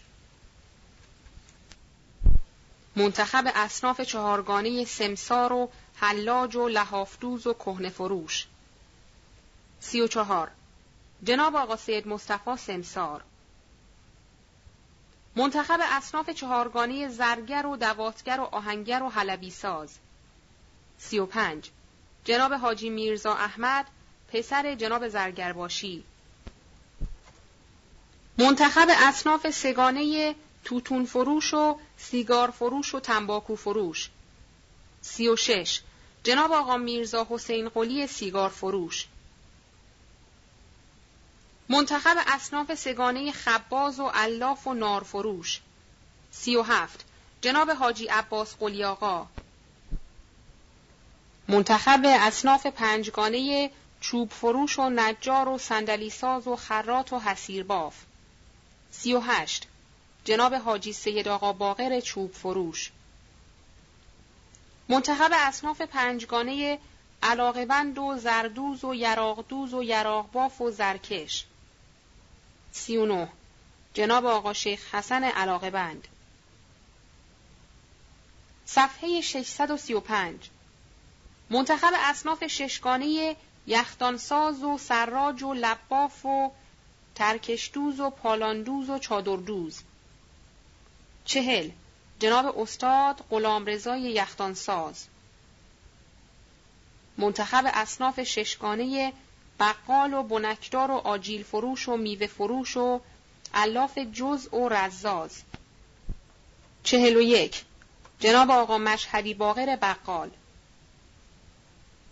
منتخب اصناف اربعه کلاهدوز و کلاهمال و پوستدوز و خراز. چهل و دو. جناب حاجی عبدالوهاب. منتخب اصناف دوگانه کفشدوز و پاردوز. چهل و سه. جناب آقا شیخ حسین قلی دلال. چهل و چهار. جناب آقا ملا محسن دلال. منتخب اصناف چهارگانه قصاب و دباغ و مرغ فروش و بره فروش چهل و پنج. جناب امین و تجار کردستانی. منتخب سنف قهوه چی چهل و شش. جناب آقا سید مهدی معروف به سقط فروش. منتخب اصناف چهارگانه قناد و گیوه فروش و جوراب فروش و جوراب دوز. چهل و هفت. جناب حاجی محمد تقی تاجر معروف به دهنبده. منتخب طایفه جلیله صرافین و سیرفیه. چهل و هشت. جناب حاجی سید محمد صراف. منتخب اصناف نهگانه مغنی و معمار و فخار و بنا و کاشیپز و کوزه فروش و کوزه پز و نقاش و سنگ تراش چهل و نه. استاد حسین پنجعلی بنا. منتخب اصناف پنجگانه اثار و شماع و صابونپز و صابون فروش و نفت فروش. پنجاه. جناب حاجی محمد باقر. منتخب اصناف هفتگانه مسگر و تفنگساز و کالسکه ساز و قدار ساز و ریختگر و سفیدگر و خورده فروش. پنجاه و یک. جناب آقا سید محمد تقی حراتی. منتخب اصناف هفتگانه آهنگر و چلانگر و نلبند و میخبر و نلبر و نلساز و تارمیساز. پنجاه و دو. جناب آقا سید حسین بروجردی ملقب به مدیر الاسلام منتخب اصناف پنجگانه سلمانی و حمامی و یخچالی و میراب. پنجاه و سه. جناب آقا سید ولی الله خان دکتر. منتخب اصناف سگانه خرازی فروش و ساعت ساز و جوراب باف. پنجاه و چهار. جناب حاجی سید محمد آقا تاجر ساعت فروش. صفحه 636 منتخب اصناف هفتگانه پلویی و چلویی و آشپز و کبابی و کلپز و یخنیپز و جگرپز. پنجاه و پنج. جناب حاجلی اکبر پلوپز منتخب اصناف دوگانه بلور فروش و شیشه بر. پنجاه و شش. جناب حاج شیخ اسماعیل تاجر بلور فروش منتخب ملت زردشته پنجاه و هفت ارباب جمشید تاجر فارسی منتخب طایفه ارامنه وکالت خود را واگذار و تفویض به آقای تباتبایی نمودند و حق خود را در انتخاب اول ساقط نمودند. منتخب طایفه هنود حق خود را در این انتخاب واگذار به آقای بهبهانی نمودند. فلاحین و برزگران منتخب خود را هنوز معین نکردند.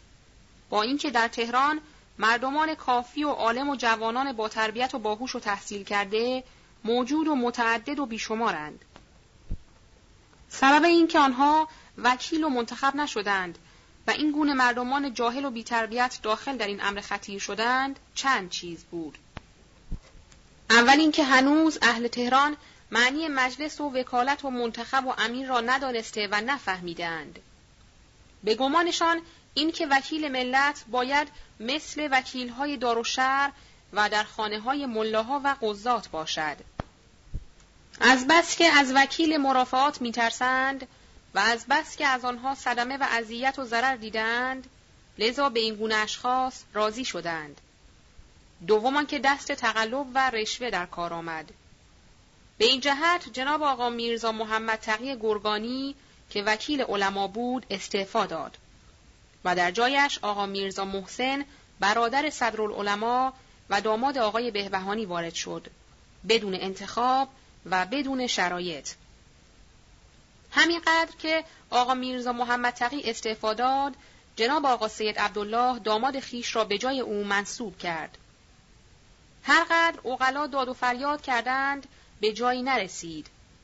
و همچنین نصرت و سلطان و دبیر و سلطان که هر دو جوانان با کفایت و دانا بودند از وکالت به اصرار مردم استعفا دادند. بیچاره دبیر و سلطان هم از نوکری افتاد و هم از وکالت. سومان که اهالی تهران خود را تسلی می‌دادند به اینکه اگر وکلای تهران صحیح و درست و کافی و عالم نمی باشند وکلای بلاد البته خوب و صحیح و عالم خواهند بود. در مجلسی که دیویست نفر اجزای آن مجلس باشد پنجاه نفر جاهل چه می توانند بکنند؟ ولی افسوس که وکلای سایر بلاد هم همین درد و همین خیال را داشتند. در آنجاها هم به عینه مانند تهران شد.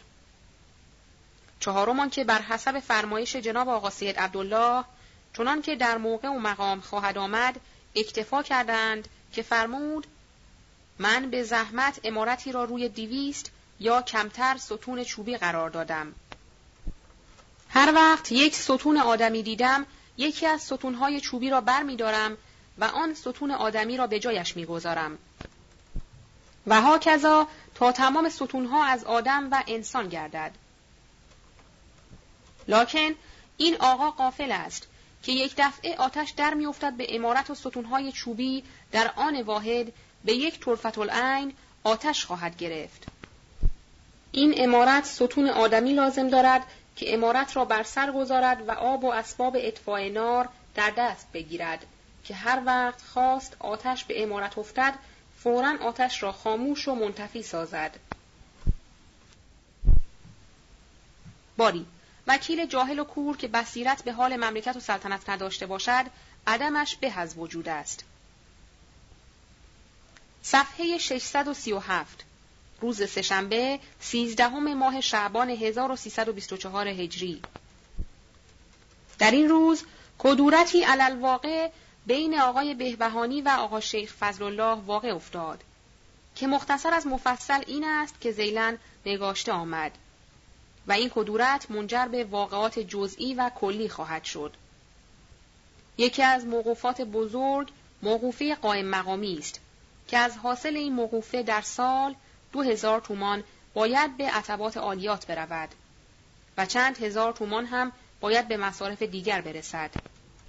این موقوفه با جعبه ای که مهر مبارک حضرت سید سجاد در آن است و آن جعبه مرصع به جواهرات است در دست اولاد قائم مقام است که خود قائم مقام واقف این موقوفه بوده و چند سال این موقوفه در دست میرزا محمود خان که نوه قائم مقام است بوده و چون میرزا محمود خان شخص بیحالی بود ورسه قائم مقام مدعی او شده موقوفه را از او انتظار نمودند.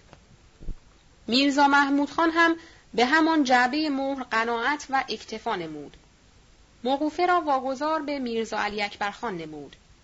میرزا علی اکبر خان چون دخترش را به زنی امیر بهادر داده بود، به قوت و استظهار امیر بهادر تمام موقوفه را حیف و میل می نمود. این ایام ادیب الممالک مدیر روزنامه ادب که از ورسه قائم مقام و از اشخاص با کفایت و درایت است خدمت آقای تباتبایی آرز گردید و وقفنامه را اظهار داشت. جناب آقای تباتبایی این امر را واگذار به بنده نگارنده فرمود. بنده نگارنده بر حسب فرمایش آقای تباتبایی و دوستی با ادیب الممالک میرزا علی اکبرخان را احضار کرده تقریرات و دعاوی ادیب الممالک را ذکر نمودم و از آن جمله گفتم ادیب الممالک مدعی است که شما در امر موقوفه خیانت کردید و منافع و نمای موقوفه را به مصارف وقف نرسانیدید و قدری از زمین فلان مزرعه را که نزدیک راه آستارا می باشد در هجده هزار تومان به کمپانی راه فروخته اید. فروختن عین موقوفه را دلیلی است واضح بر خیانت شما. میرزا علی اکبرخان گفت هفته دیگر خودم خدمت آقای تباتبایی رسیده جواب شما را و جواب ادیب را حضور مبارک حضرت حجت الاسلام عرض می کنم. صفحه 638 پس از این قرارداد میرزا علی اکبرخان متوسل به حاج شیخ فضل الله نوری می شود. از جناب آقا دعوتی می کند. جناب آقا یک روز را برای نهار می رود منزل میرزا علی اکبرخان. پس از صرف نهار هزار تومان اسکناس تقدیم حاج شیخ فضل الله می نماید و حتی این مشکل را از جناب آقا می خواهد. جناب آقا دو سه روز قبل از این بنده نگارنده را احضار نموده. بنده نگارنده از ملاقات استنکاف و عذر آورده تا اینکه از راه استدعا و خواهش ملاقات بنده را درخواست نمود. چون از طریق انسانیت و استدعا اصرار در ملاقات نمود روز گذشته را قبل از ظهر آنجا رفتم. جناب آقا در کتابخانه مخصوص خود بود. پسرش حاجی آقا هادی که سنش از بیست متجاوز نبود با جناب حاجی شیخ سیف الدین هم آنجا بودند. پس از قلیان و قهوه با حاجی شیخ سیف الدین صحبت می نمودند در مسئله قتلی که در عراق واقع شده بود. گویا برادر حاجی شیخ سیف الدین را به قتل رسانیده بودند و طرف حاج شیخ سیف الدین گویا حاج سهم الملک عراقی بود. بنده نگارنده شنیده بودم بعضی از ملاها رشوه می‌گیرند و رشوه می‌خورند. لکن ندیده بودم که ملا خودش علنا و آشکار مطالبه رشوه و تعارف را بنماید بلکه به توسط یکی از اجزا و مهارم و یا به کنایه و اشاره مطالبه می نمود. مثلا قرض دارم، مقروزم، در خیال روزه و سفر می باشم و یا فلان مزرعه و ده و خانه را باید بخرم و یا بندزاده را باید داماد کنم و یا عروسی دارم و یا بانک از من طلب دارد. نمی‌دانم چه کنم. آن وقت طرف مقابل می گفت آقا قصه نخورید. خداوند کریم است. من این قدر و فلان مبلغ را تقدیم می کنم باقی را دعا کنید خداوند برساند. با این طور تقریبا چیزی می گرفت لکن جناب حاج شیخ فضل الله را دیدم که به سراحه از حاجی شیخ سیف الدین مطالبه پول کرد در مقابل حکمی که می‌خواست. باری بعد از قطع و فصل امر مقاطعه شیخ سیف الدین رفت. بنده ماندم و حاجی شیخ فضل الله که شروع در مطلب و سخن نمود. در آغاز قدری از تندروی آقای آقا سید عبدالله شکایت نمود. قدری هم از آقای تباتبایی تعریف و توصیف نمود. سپس گفت چون تو را یعنی من آدم با کفایت و عاقلی می‌دانم لذا از تو خواهش می‌کنم آقای تباتبایی را منصرف کنی از این موقوفه قائم مقامی. بنده گفتم شما آقای تباتبایی را می‌شناسید که در این گونه موارد دخالت نمی کند. ولی جوابی به مدعی باید داد. چه ادیب الممالک متوسل به آقا شده است و اصراری هم دارد. حاج شیخ گفت آنچه که باید به عتبات فرستاد هر ساله با اطلاع من میفرستند نزد جناب آخوند ملا کازم رسید هم در دست میرزا علی اکبرخان هست. آنچه باید در همین تهران به مصرف رسانند به اطلاع من به مصرف رسانیده و قبض به او دادم. اما در مسئله فروختن زمین هنوز نفروخته است. چه من گفتم؟ اگر کمپانی زمین را در هجده هزار تومان می‌خرند به ملاحظه صرفه و قبطه وقف بفروشند. و در جایی بهتر ملکی بخرند و زمیمه وقف نمایند. لکن کمپانی بیش از نه هزار تومان پول نمی دهد. به این جهت هنوز فروخته نشده است. باری چون بنده را رسول قرار داد لذا من دیگر اصرار نکردم و مراتب را خدمت حضرت آقای تبا تبایی عرض کردم. حضرت آقا ابتدا قدری متغیر شدند. ولی جناب آقا میرزا ابوالقاسم پسر آقا گفت در اول امر مشروطیت رنجانیدن آقا شیخ فضل الله صلاح نیست. شما منصرف شوید و دخالت در امر موقوفه نکنید. به هر طور بود آقای تبا را منصرف نمودیم. لکن جناب آقا سید عبدالله از واقع مطلع شده و از مسئله مسبوق گردید و در مقام تصرف موقوفه برآمد به این جهت حاجی شیخ فضل الله مکدر شد. دیگر از اموری که سبب رنجش حاجی شیخ فضل الله گردید واقعی آقا میرزا مهدی پسر حاج شیخ فضل الله بود که ما این واقعی را در عنوان فردا مینگاریم. روز چهارشنبه چهاردهم شعبان المعظم 1324 هجری امروز مردم در خیال تهیه جشن فردا که عید مولود امام زمان عجل الله فرجه می باشد می باشند. از ظهر امروز در خانه آقای تباتبایی و خانه سادات اخوی و خانه سید قندی چراغان و جشنی است. اهل بازار هم چراغانی را مهیا و مستعد می باشند. دولت هم آتشبازی و سور را مهیا و مشغولند. یکی از وکلای علما جناب آقا میرزا محمد تقی گرگانی است و این مرد چون تکلیف را شاق دانست و دید از عهده بر نمی آید لذا از این شغل خطیر استعفا داد و عقب نشست جناب آقای تبا تبایی فورا داماد خود آقا میرزا محسن را به جای او منصوب کرد مردم در مقام ایراد برآمده جنابش اعتنایی نکرد و در جواب فرمود من به زحمات بسیار و ریختن خون صلحا و سادات امارتی را برپا نمودم. لکن ستونهای این امارت که باید بر سر انسان گذارم از چوب قرار دادم. هر وقت انسانی دیدم که طاقت حمل این امارات را داشته باشد یکی از ستونها را برداشته آن آدم را به جای آن ستون قرار می دهم. و کذا سایر ستونها را تا اینکه تمام این ستونها و عماید انسان با علم گردد این مسئله اگرچه عوام را ساکت نمود لکن خواص را ساکت و متقاعد ننمود.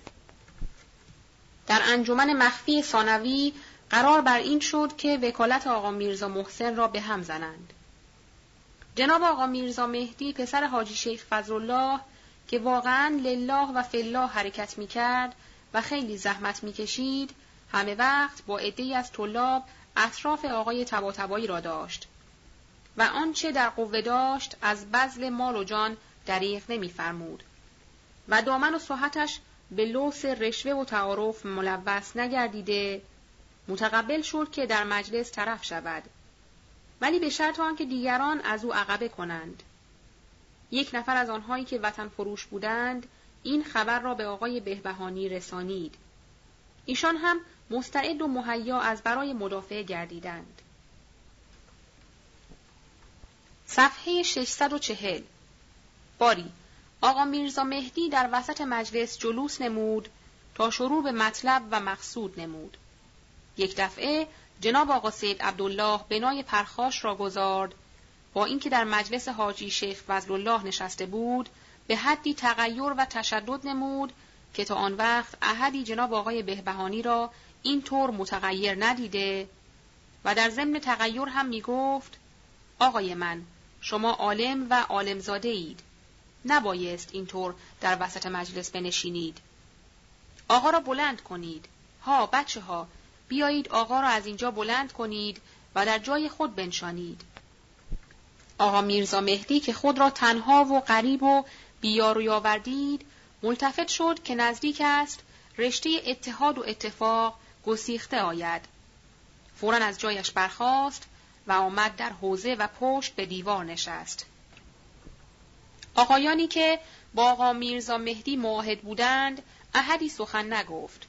از آن طرف هواخواهان آقای بهبهانی و بادمجان دور قابچین ها و حاشیه نشین ها بنای سعایت و فساد را گذارده بلی آقا بابی ها می‌خواهند این بنا را خراب کنند بابی ها این اسباب را فراهم می آورند که مسلمین را ذلیل و نابود کنند. در ایران رسم شده است هرگاه بخواهند کسی را مغلوب و از میدان بیرون کنند نسبت او را به بابیه می دهند. مثلا امروز الا وقتی که مجلس قوتی داشته باشد اگر بخواهد حرفی بزند که مخالف میل طرف باشد فورا می‌گویند بابی ها دشمن مجلس می باشند و نمی‌خواهند در ایران مجلس باشد و اگر یک وقتی خدای ناکرده سلطان و یا علما با مجلس بد شوند و آثار مغلوبیت در مجلس خواهان باشند آن وقت می‌گویند این مجلس را بابی ها برپا کردند چنانچه در امر مدارس و مکاتب دیدیم در اول تأسیس مدارس مردم می‌گفتند این مدارس را بابی ها تأسیس و تشکیل می دهند. بعد از آنکه جناب حجت الاسلام آقای آقا میرزا سید محمد طباطبایی مدرسه اسلام را تأسیس نمود و عمومیت پیدا کرد آن وقت هر کس از مدرسه بد می گفت او را بابی می دانستند. این است حال ما اهالی ایران که به این طور مدعی را از میدان بیرون می کنیم. باری گفتند و گفتند تا آقا میرزا مهدی ساکت شد و گفت از هرچه بدترش آقا میرزا محسن که من برای او این خفت را بکشم. به هر جهت حاج شیخ فضلالله اگرچه میل به این پسر ندارد و مایل بود قدری دماغش سوخته شود لیکن نه این اندازه که در حضور خودش اینطور بی احترامی به پسرش بکنند. به هر جهت شب انجمن مخفی برپا شد. آقا میرزا مهدی گله کرد که شما بعضی حاضر بودید و ساکت نشستید. حالا گذشته است.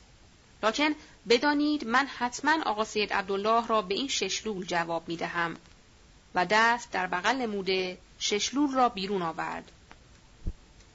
بنده نگارنده چون می‌دانستم آقا شوخی می کند هنوز در ایران خصوص در این سلسله جلیله از جان گذشته کسی نیست وانگهی در مقابل سید عالم آن هم مثل آقای بهبهانی کسی نیست که بتواند این خیال را بکند وانگهی عقاید مذهبی جناب آقا میرزا مهدی مانع است از اقدام به قتل نفس لکن محض ادای تکلیف و اینکه باعث خجالت آقا میرزا مهدی خواهد گردید گفتم آقای من در اول انعقاد مجلس و مقام اتحاد و اتفاق کاری نکنید که باعث خرابی امر و تفرقه متحدین و سبب شق اسای مسلمین گردد.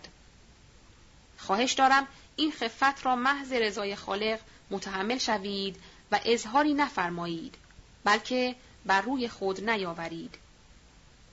جناب آقا میرزا مهدی اگرچه گذشت و مدتی هم در خانه نشست ولی آقایان و طلاب رفتند عذرخواهی کردند و معذرت خواستند و رفع کدورت و نقار ایشان شد. لکن این سوء اتفاق دو نتیجه داد. اول رنجش حاجی شیخ فضلالله و بهانه دست او آمدن. ثانی تفرقه انجمن مخفی که دیدیم انجمن فقط راه دخلی شده است که دو هزار تومان از حاجی معین بوشهری بگیرند و بعضی نوشجان کنند. دیگر در مقام کار و خدمت نباشند. لاقل از یکدیگر همراهی کنند. از آن جمله بنده نگارنده از اتفاق و نیامدن جناب آقا میرزا مهدی و انجمن دیگر وارد به انجمن نشدم. دیگر این انجمن منعقد نگردید. الا به طور غیررسمی که گاه گاه در خانه های یکدیگر سه چهار نفری به هم می رسیدیم. صفحه 641 روز پنج شنبه 15 شعبان 1324 امروز بازارها بسته مردم دسته به دسته فوج فوج در خانه آقای تباتبایی می آیند و تبریک عید مولود را می گویند. شاگردان مدارس به حالت نظام وارد می شوند. خطبه و خطابه می خوانند. دیشب هم چراغانی باشکوه در شهر بود. در سلام دولتی هم امر اعلی حضرت صادر شد که تمام سفرا و رجال دولت و بزرگان و علما و وکلای ملت را دعوت کنند برای روز هجدهم که در آن روز مجلس شورای ملی رسما منعقد گردد و مبعوثین ملت حضور اعلی حضرت شاهنشاهی معرفی گردند.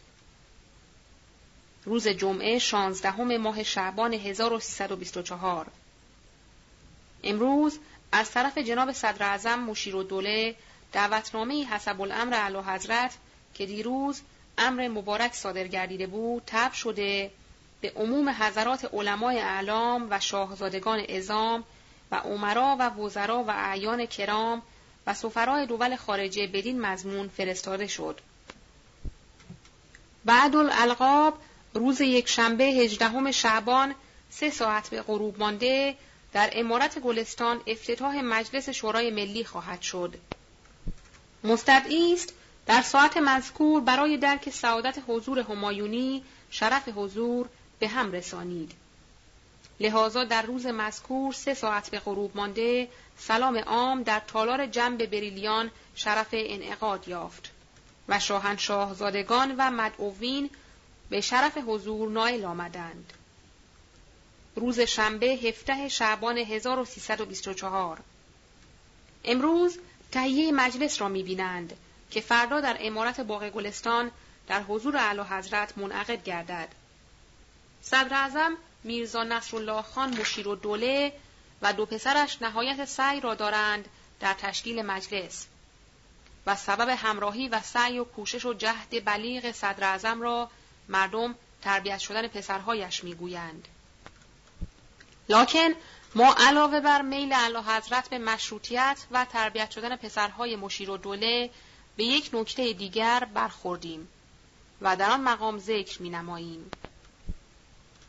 صفحه 642 جناب میرزا نصرالله خان مشیر و دوله صدر اعظم ایران روزی که پا به دائره نوکری گذارد در ماه اول مواجب او پانزده قران بود که هر قرانی یک مسقال نقره است. و از این رتبه سال به سال رو به ترقی نهاد تا به مقام وزارت خارجه رسید. و البته چون این شخصی که از این رتبه نازل به این مقام رسد اگر پولی تحصیل کند قدر پول را به خوبی می‌داند و خرج بیهوده نمی کند. املاک مشیر و دوله هم چون متفرق بود و مهمانی شایانی نمی‌کرد و بذلی نمی‌کرد لذا کسی مطلع بر تمول و مکنت مشیر و دوله نگردید.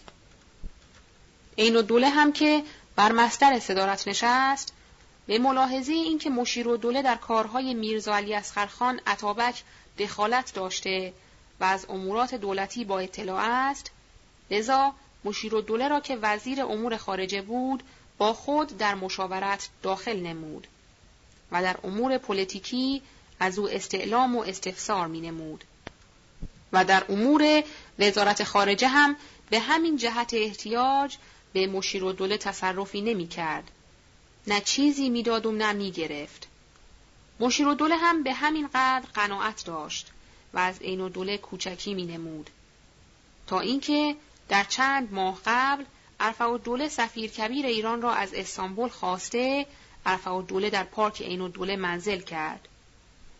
چون لابد بود پولی تقدیم شاه و عطابک نماید لذا مدعی وزارت خارجه گردید و گفت صد هزار تومان می دهم که وزیر امور خارجه بشوم. این و دوله محض دوستی با مشیر و دوله برای مشیر و دوله پیغام داد که عرفه و دوله صد هزار تومان تقدیم می کند برای گرفتن وزارت خارجه. شما چه می گویید؟ مشیر و دوله که شخصی عاقل و با تدبیر و زرنگ بود گفت در صورتی که عرفه و دوله صد هزار تومان بدهد او مقدم است. به او واگذار نمایید. مشیر الملک و معتمن الملک پسرهای مشیر و دوله به پدر گفتند اگر و دوله وزیر امور خارجه گردد کار ما خراب خواهد شد و اگر در این مقام پولی مایه گذاریم نصف آن را از خود و دوله در میآوریم و نصف دیگر را از محلهای دیگر باری اصرار و ابرام و الهاه پسرها باعث شد که مشیر و دوله راضی شد که هشتاد هزار تومان بدهد و وزیر امور خارجه خودش باشد. این و دوله دید که هشتاد هزار تومان مشیر و دوله بهتر است از صد هزار تومان عرفه و دوله. چه هم مشیر و دوله را دارد و هم بیست هزار تومان دیگر از عرفه و دوله در می آید.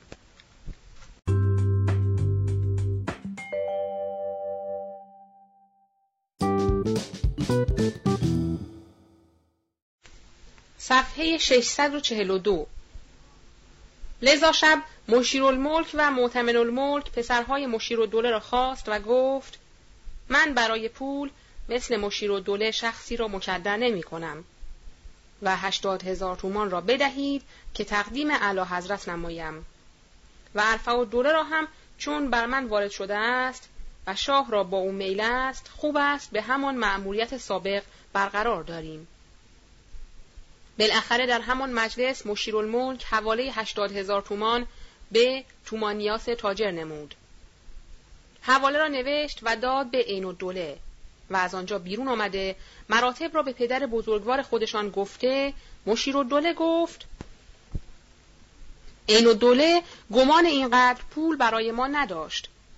حالا که دید به این آسانی و سهلی هشتاد هزار تومان گرفت فردا بهانه دیگر خواهد گرفت. برفرض از من احترام و ملاحظه کند. بعد از مردن من دیگر شما صاحب یک شاهی نخواهید بود. این مالیه را که با صد هزار خون جگر در این مدت متمادی برای شما ذخیره گذاردم به اندک زمانی از شما خواهند گرفت. چنانچه در مورد دیگران دیدیم و دانستید. به این جهت همان روزی که عین الدوله معزول و مشیر الدوله به صدارت منصوب گردید این دو پسر در مشروطه شدن ایران نهایت سعی را مبذول نمودند. بلکه فوق العاده سعی و جهد کردند.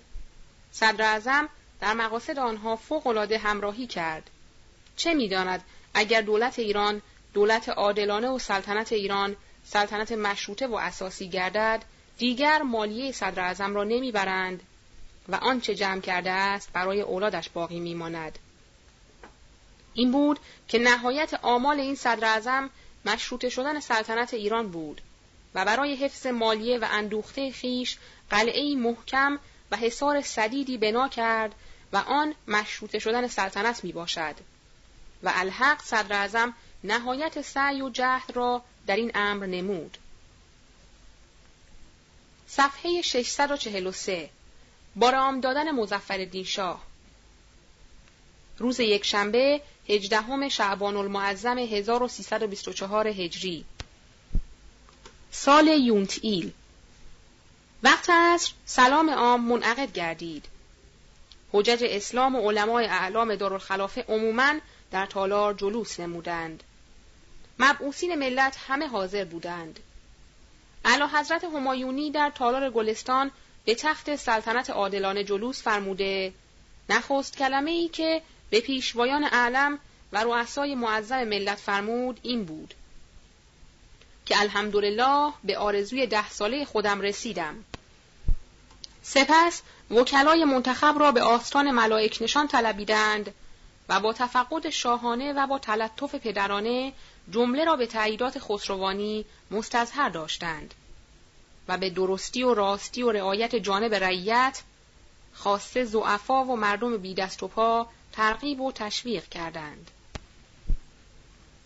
جناب نظام الملک حسب المقرر و المرسوم شرف مخاطبت داشتند.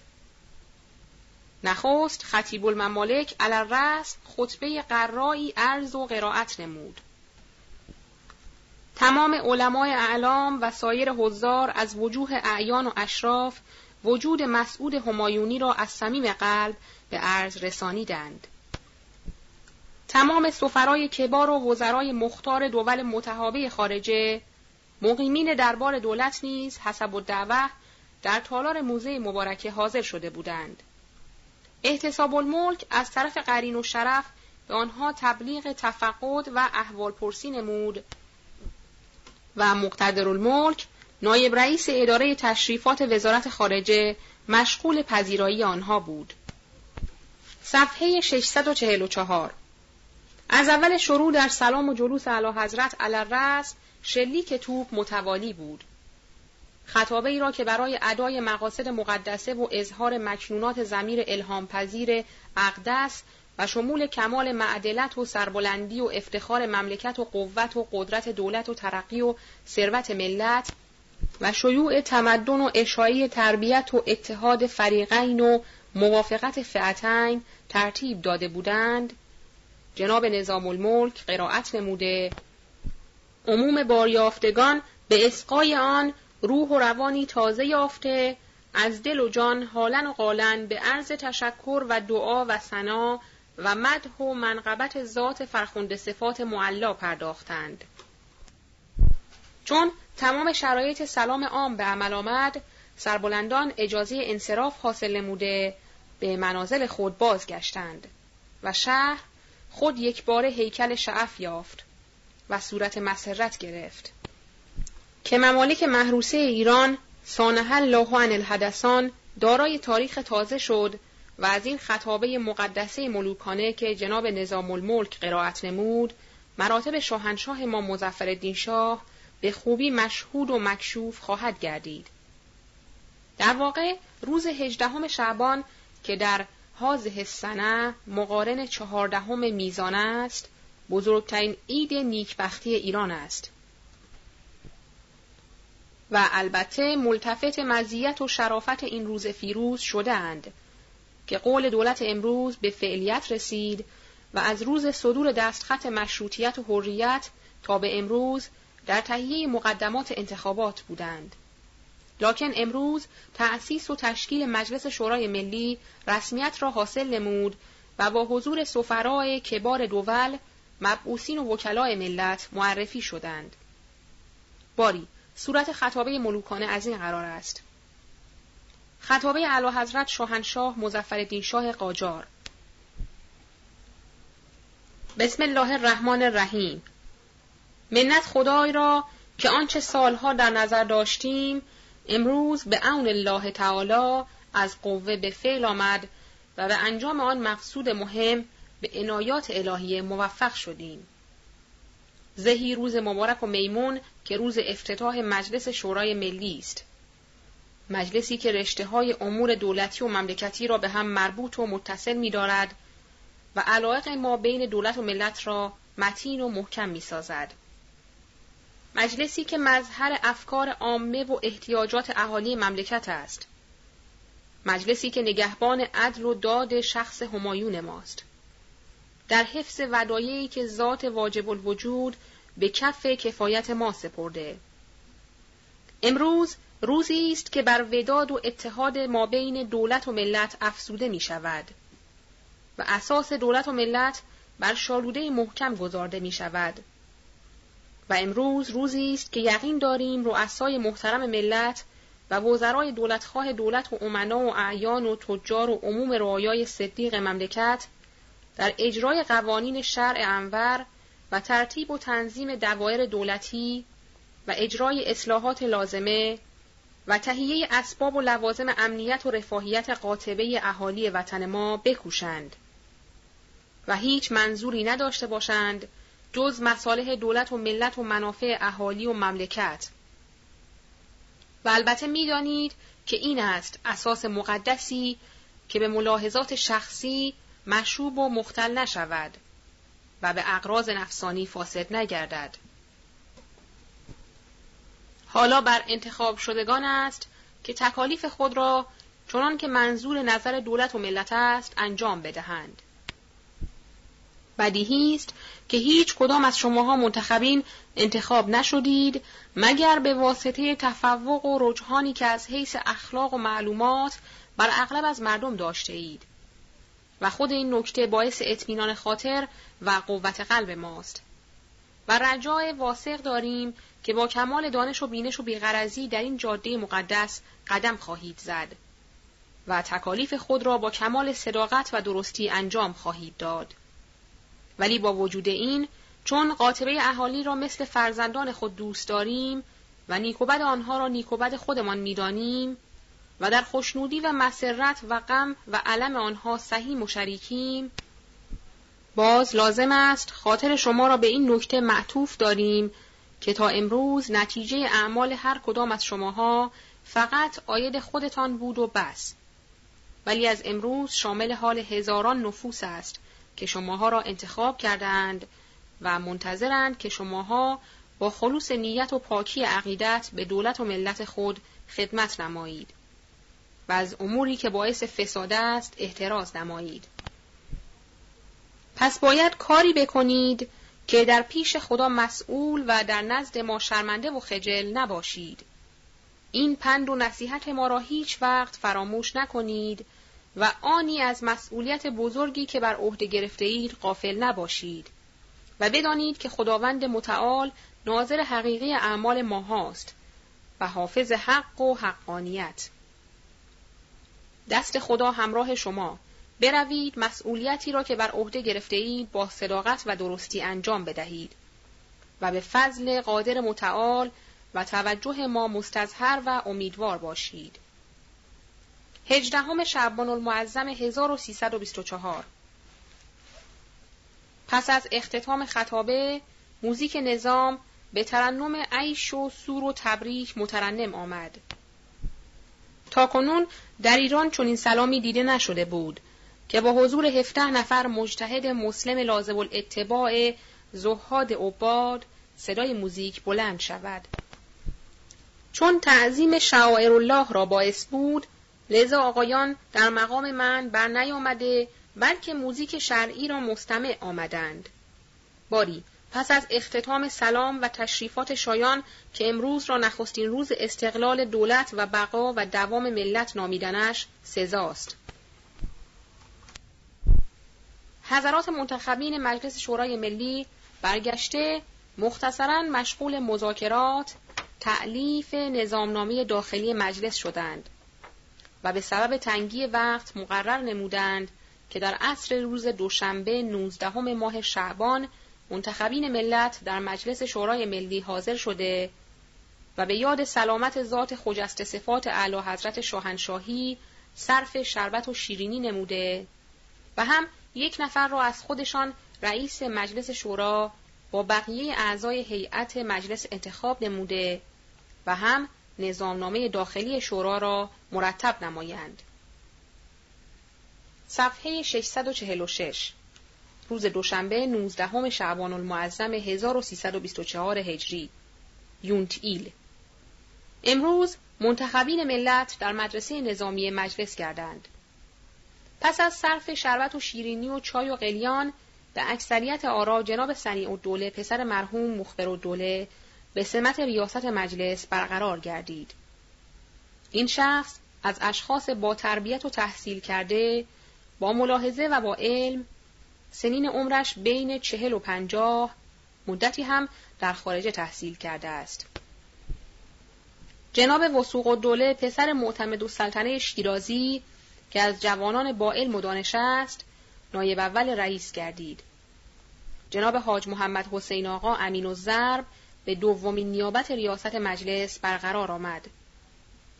جناب آقا سید محمد تقی حراتی و جناب آقا میرزا علی اکبر خان دبیر و سلطان و جناب میرزا اسماعیل خان اون الدوله را نیز به اکثریت آرا اعضای دفتر کابینه مجلس شورای ملی انتخاب نمودند.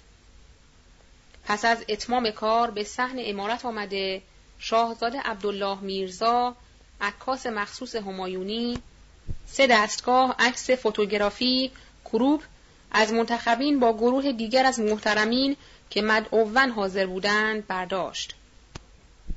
از طرف ریاست مجلس شورا مقرر شد که مجلس تا روز یکشنبه 24 ماه شعبان تعطیل باشد. ولی جماعتی مرکب از منتخبین حاضر شوند که نظامنامه داخلی مجلس را مرتب نموده و در روز یکشنبه مزبور به منتخبین مجلس شورای ملی تسلیم نمایند. تا بعد از تنقیح و تحریر به اکثریت آرام مصحح گشته مجرا گردد. مقصود جناب سنی و دوله از این تعطیل دو چیز است. و الا جمعی در مجلس نشسته نظامنامه را بنویسند منافات با دایر بودن مجلس ندارد. چه ضرر داشت که روزی دو ساعت مجلس دایر باشد و در اتاق دیگری جمعی مشغول نوشتن نظامنامه باشند. امر اول آنکه اهل مجلس از اول امر عادت نکنند که بدون نظامنامه مجلس کنند. امر دوم دولتیان واهمه نکنند و رأی اعلی حضرت را منصرف ننمایند و بدانند مجلس ضرری به آنها ندارد. یک امر دیگر هم تصور می شود و آن این است که مسامحه بکند تا کتابچه های قوانین که از خارج خواسته است برسد. در هر صورت اگر سنی و دوله مانعی در جلوی خود نبیند به قاعده حرکت خواهد کرد. چه هم خودش عالم است و هم برادرهایش که با او متفق و متحدند. صفحه 647 روز سهشنبه بیستم ماه شعبان 1324 در چند روز قبل آقای تباتبایی به جناب صدر گفت که اخباری که از تبریز می‌رسد کاشف از این است که ولیعهد مایل به مجلس نیست و اخلال می کند. جناب صدر به حضرت حجت الاسلام اطمینان داد و قول داد که مخالفتی از ولیعهد ظاهر نگردد و تلگراف رمز به ولیعهد مخابره کرد. از این جهت تلگرافی از ولایت عهد برای صدر و تلگرافی به جناب عزدالملک مخابره گردید و چون امروز به دست ما آمد لذا در عنوان امروز درج گردید. و هازا صورته. از تبریز به تهران. تلگراف ولیعهد. جناب مستطاب عجل اشرف اکرم افخم عرفه صدر اعظم زیده مجدوه. الان که دو ساعت از شب گذشته تلگراف جناب عالی رسید و کشف شد. از این اظهار جناب حجت الاسلام آقا سید محمد آقای مجتهد سلمه الله تعالی تعجب کردم در صورتی که شاهدی مثل جنابالی دارم که صدور دستخط تلگرافی را بر حسب خواهش جماعت من خودم استدعا کردم و صادر شد. چطور؟ به چه قسم؟ من او را مکتوم نگاه داشته در وصول دستخط تلگرافی همان دستخط را به توسط قنسول انگلیس به مردم داده و آنها را فورا از قنسولخانه بیرون آورده با شادی تمام بازار را باز کردند. و الان چهار شب است مشغول چراغانند و روز هم مشغول تعیین وکلا هستند. تفصیل این است که زحمت دادم. خواهش دارم که عین این تلگراف را برای جناب حجت الاسلام آقا سید محمد آقای مجتهد تباتبایی سلمه الله فرستاده و ایشان را مطلع و مستحضر نمایید منتظر جوابم. شب چهارده شعبان پنج ساعت از شب گذشته ولیعهد. تلگراف از تهران به تبریز. حضور مبارک حضرت مستطاب اشرف اقدس اعظم والا ولیعهد دامت شوکتو. اظهار مرحمت و تفقد و احوال پرسی که به توسط حضرت اشرف آقای عزدالملک فرموده بودید باعث مزید تشکر و دعاگویی گردید. امیدوارم به توجهات و احتمامات و عنایات مخصوصه حضرت اقدس زحمت دعاگویان در خدمات دولت و ملت موجب مزید شوکت سلطنت و قوت دولت و ترقی ملت و آبادی مملکت و رفاه و اصلاح حال رعیت گردیده و ادعیه صمیمانه دعاگویان و عامه ملت اسباب مزید سعادت و سلامت وجود مقدس پادشاه اسلام و حضرت اقدس والا باشد. امضا محمد ابن صادق تباتبایی این تلگراف از طرف حضرت حجت الاسلام آقای تباتبایی به عنوان حضرت والا ولیعهد مخابره گردید. لکن تلگراف ولیعهد که به جناب عزدالملک مخابره کرده بود به دست ما نرسید. از این جهت درج نگردید. صفحه 648 روز چهارشنبه 21 شعبان 1324 در این روز در مدرسه نظامی گفتگو است که چرا سنی و دوله یک هفته مجلس را تعطیل نموده است. جناب دبیر خاقان که متخلص به نیر می باشد و از گویندگان با فر و فروغ اصر است قصیده‌ای در مدح و ثنای اعلی حضرت گفته است. چون در این تاریخ از هر گونه مطلبی به رشته نصر و کتابت در میآورم مناسب این است که قصیده را هم درج کنم. شعر ز حسن اتفاق خلق و لطف خسرو ایران مشید گشت قصر عدل و کاخ ظلم شد ویران. ولی از ظلم و از عدل است این آثار در عالم که از آن آباد ویران گشت و زین ویران شد آبادان.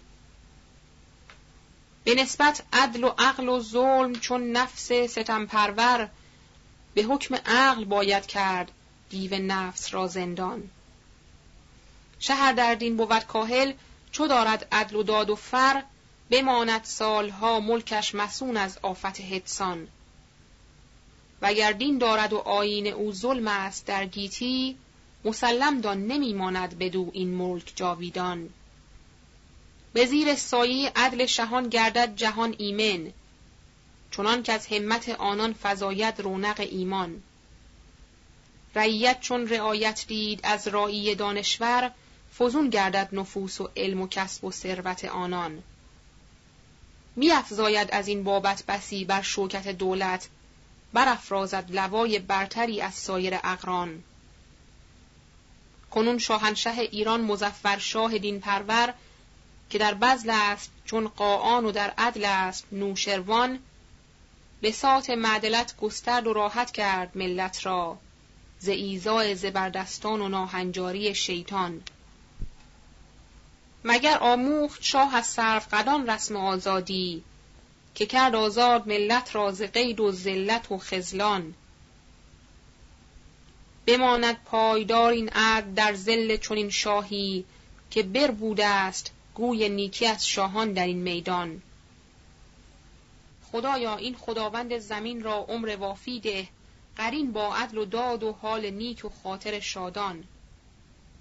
نخیزد فتنه دیگر جز چشم مست محرویان نبیند کس پریشانی مگر در طره جانان. به جای این عطوفت خلق را واجب دو چیز آمد. یکی شکر خدا دیگر دعای دولت سلطان. بسی آید شگفتم گر نداند ملت این نعمت. زنادانی گراید زین فاق و بشکند پیمان. نمی‌داند نفاق استین که آسان ها کند مشکل. چنان که از اتفاق استین که مشکل ها شود آسان. سه چیز آمد دلیل اشرفیت نوع انسان را. نخستین عقل دوم علم و سوم رعفت و احسان. هر آن زی نفس کامل پیروی کرد این سه خصلت را. مکرم دارش و میدان ورا از زمره انسان. هر آن کس کو ندارد هیچ یک زین خصلت نیکو نشاید خواندش انسان بلکه باشد کمتر از حیوان. چرا سلام و تشکیل مجلس در هجدهم شعبان برپا شد میل مبارک اعلی حضرت این بود که در روز عید مولود امام زمان یعنی در پانزدهم شعبان مجلس منعقد گردد لیکن صدر و ارباب حل و عقد مملکت به عرض رسانیدند که شعن و شرافت روز افتتاح مجلس کمتر از اعیاد نیست. البته در هر سال روز افتتاح مجلس را جشن خواهند گرفت. هرگاه افتتاح در پانزدهم شعبان باشد، این دو جشن بزرگ مشترک بوده و جشن افتتاح داخل در جشن عید مولود و شاید مزمحل گردد. از این جهت شاه قبول فرمود و در هجدهم ماه شعبان افتتاح رسمی مجلس و مجلس شورای ملی تشکیل یافت. الیوم اکملت لکم دینکم و اتممت علیکم نعمتی و رضیت لکم الاسلام دینا رازی که نهان بود پس پرده حریفان کردند ایان با دف و نی در سر بازار موسیونوز و پرم و چند نفر دیگر از مسیحیان کلاه بخارایی ایرانی به سر گذارده و جبه ترمه پوشیده در صف وزرا ایستاده بودند. صفحه 649 روز پنجشنبه 29 شعبان 1324 هجری سابقا نوشتیم که آقا میرزا محمد تقی گرگانی از وکالت علما استعفا داد. آقای آقا سید عبدالله داماد خیش را به جایش منصوب کرد و نیز نصرت سلطان و دبیر سلطان که هر دو از جوانان عالم و کافی بودند به اسباب چینی و دستایس مقرزین از وکالت استعفا دادند. جناب حاجی میرزا یحیی دولت آبادی که از سادات دولت آباد اصفهان و پسر حاجی میرزا هادی دولت آبادی است چندی است که به اتهام بابیگری در تهران متوقف شدند. و مردم می‌گویند ولیعهد و نایب مناب میرزا یحیی ازل می باشد و حاج میرزا هادی سنش تقریبا 90 سال می باشد و در منبر ید طولایی دارد. صاحب پنج پسر می باشد پسر بزرگش آقا میرزا احمد است که در اصفهان بر مسند شهر نشسته است. پسر دوم او حاجی میرزا یحیی است که در علم و ادب و خط و منبر و هنرهای دیگر به کمال آراسته است. پسر سومی او حاجی میرزا محمد علی است. این مرد هم با کمال و صاحب اخلاق حسنه است.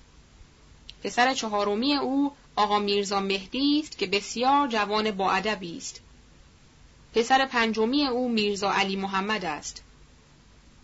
در بین پسرهای حاجی میرزا هادی مردم درباره حاجی میرزا یحیی حرف می‌زنند و می‌گویند حاجی میرزا هادی که بعد از ازل باید نایب باشد نیابت خیش را به حاجی میرزا یحیی واگذار کرده است.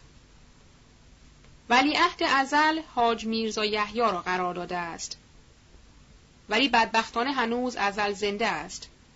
نه حاج میرزا هادی بهره برد و نه حاج میرزا یحیی خواهد برد. بنده نگارنده ده سال با این خانواده قدم زدم و بر اسرار آنها پی بردم. چیزی نفهمیدم. بلکه تقصیر حاجی میرزا یحیی و سبب این اتهام کمالات سوری و معنوی حاج میرزا یحیی است که محسود خلایق شده است. و الا باید گفت حاج میرزا یحیی از اصل دین دارد و زیر مذهب نخواهد رفت.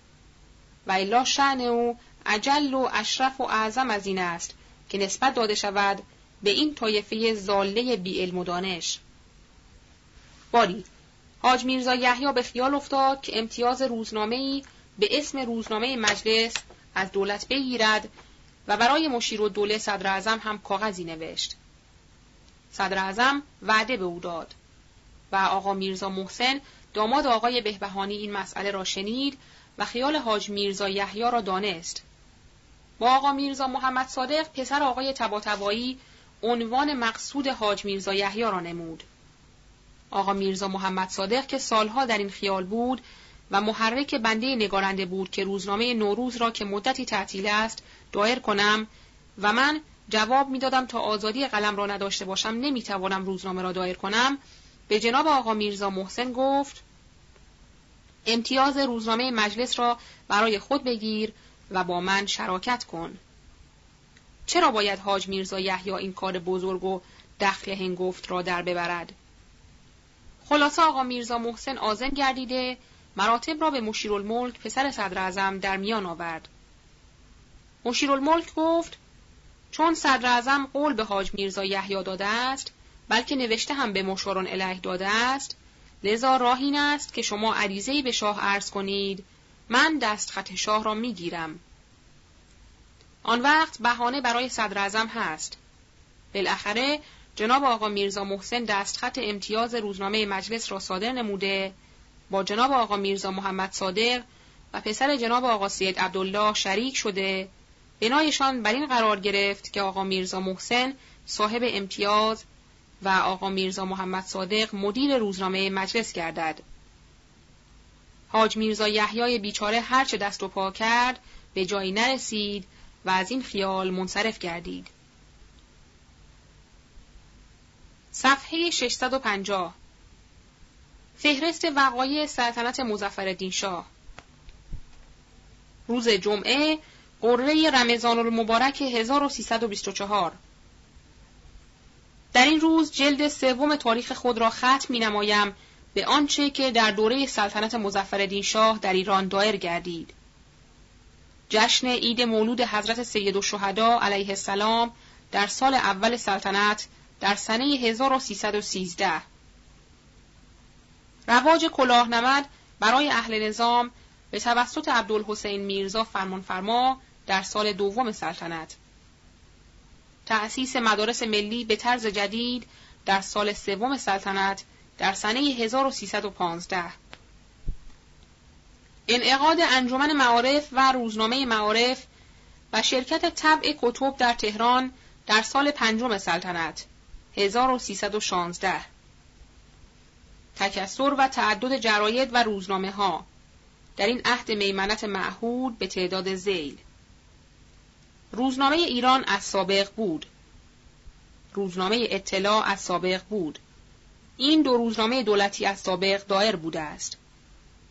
روزنامه ادب مدیر و نویسنده آن جناب ادیب الممالک در اواخر نویسنده آن مجد الاسلام روزنامه نامه مصور موسوم به شرافت نویسنده آن مجیر و دوله و مدیرش اعتماد السلطنه. روزنامه تربیت مدیر و دبیرش زکاول ملک روزنامه سریا مدتی در مصر دایر بود. اواخر عمرش در تهران به مدیری آقا سید فرج الله کاشانی دایر گردید. روزنامه مزفری در بوشهر به مدیری میرزا علی آقا شیرازی منتشر گردید. روزنامه الحدید در تبریز و در عواست حدید و در اواخر عدالت نشر و تب می گردد. مدیرش آقا سید محمد و در اواخر سید حسین خان بود. روزنامه نوروز از قلم بنده نگارنده به عالم ظهور می رسید و در اواخر موسوم به کوکب دوری گردید. روزنامه انجمن اخوت که در انجمن زهیر و دوله طبع و نشر می گردید.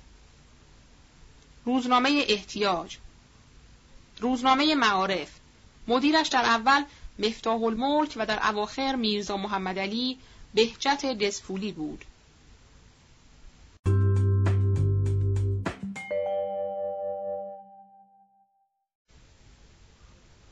صفحه 651 روزنامه دعوت الحق مدیرش نیز بهجت بود.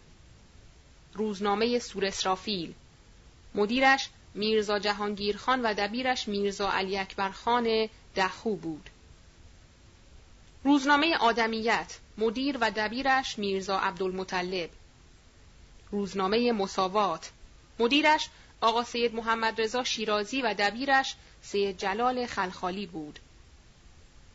روزنامه تنبیه مدیر و دبیرش میرزا ابراهیم خان طبیب روزنامه ندای وطن مدیرش مجد الاسلام یومیه. روزنامه هفتگی کشکول مدیرش مجد الاسلام روزنامه محاکمات که در اواخر مزفر شاه امتیازش را گرفت و در زمان محمد علی شاه نشر یافت. روزنامه الجمال مدیرش میرزا محمد حسین اصفهانی. روزنامه نیر اعظم مدیرش آقا سید عبدالوهاب معین العلماء بود که امتیاز آن در زمان مزفر شاه گرفته شد. روزنامه تمدن مدیرش مدبر الممالک هرندی روزنامه عراق عجم مدیرش ادیب الممالک روزنامه وطن مدیرش ملک المورخین روزنامه شاهنشاهی مدیرش نیز ملک المورخین روزنامه روح القدس. روزنامه روح الامین مدیرش آقا سید محمد علی عراقی. روزنامه تدیون مدیرش فخر الاسلام. صفحه 652 روزنامه عیب نما با عین محمله در اواخر غیب نما با قین معجمه مدیرش آقا میرزا عبدالرحیم کاشانی.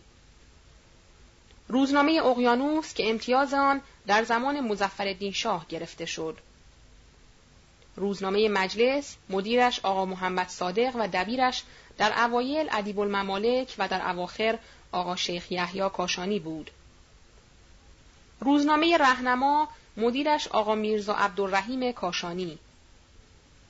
روزنامه مکتب رشدیه در اواخر موسوم به تهران گردید. روزنامه تهران مدیرش آقا میرزا حسن مدیر مدرسه رشدیه. روزنامه بامداد. صاحب امتیاز آن حاج میرزا یحیی دولت آبادی. روزنامه مجله استبداد مدیرش شیخ الممالک قومی. روزنامه حقوق مدیرش شاهزاده سلیمان میرزا. روزنامه حبل المتین یومیه مدیرش میرزا سید حسن برادر معید الاسلام روزنامه صبح صادق. مدیرش معید الممالک کرمانی. روزنامه هلماموز مدیرش میرزا جعفرخان کرمانی. روزنامه شرف و شرافت مدیرش برادر تقیزاده. روزنامه معرفت در انجمن زهیر دوله نوشته می‌شد. روزنامه فلاحت که در مدرسه فلاحت به ریاست موسی و داشر طبع و نشر می گردید. روزنامه جفنگ مفنگ که در اداره سور اسرافیل نشر می گردید. روزنامه دانش، روزنامه بلدیه، مدیرش معتمد الاسلام رشتی. روزنامه شورای بلدی، مدیرش نیز معتمد الاسلام رشتی. روزنامه اتحاد مدیرش نیز معتمد الاسلام رشتی. روزنامه بیداری. روزنامه زشت و زیبا. روزنامه خلاصت الحوادث در تهران به طریق یومیه در سال 1316 سال چهارم سلطنت. روزنامه های فارسی که از خارج به ایران وارد گردید و برای بنده نگارنده آمد. روزنامه حبل المتین. هفتگی. مدیرش معید الاسلام و در کلکته طبع و نشر می‌شد. روزنامه انجمن ملی تبریز. روزنامه اتحاد تبریز. روزنامه ملا نصرالدین. روزنامه آذربایجان مصور. روزنامه عدالت در تبریز. روزنامه حکمت از قاهره مصر. روزنامه ندای اسلام از شیراز. روزنامه مزفری که سابق نوشته شده. روزنامه اصفهان. روزنامه جهاد اکبر اصفهان. روزنامه انجمن اصفهان. روزنامه انصار اصفهان که مجله بود بسیار قشنگ و زیبا. روزنامه خورشید از مشهد. روزنامه بشارت از مشهد رضوی. روزنامه از رشت مدیرش افسح المتکلمین روزنامه از همدان. چند روزنامه دیگر هم برای بنده نگارنده می آمد که حالا اسمشان در نظرم نیست. ایجاد کارخانه قند در سال دوم سلطنت در کاریزک تهران.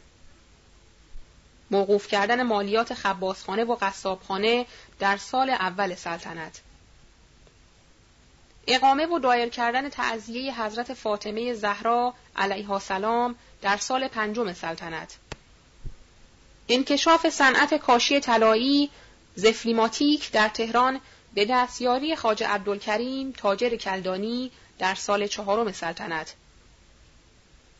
ایجاد مدارس جدیده در تهران و آنچه را که بنده نگارنده دیده و در آن وارد شده از قرار زیل است. صفحه 653 یک. مدرسه اسلام.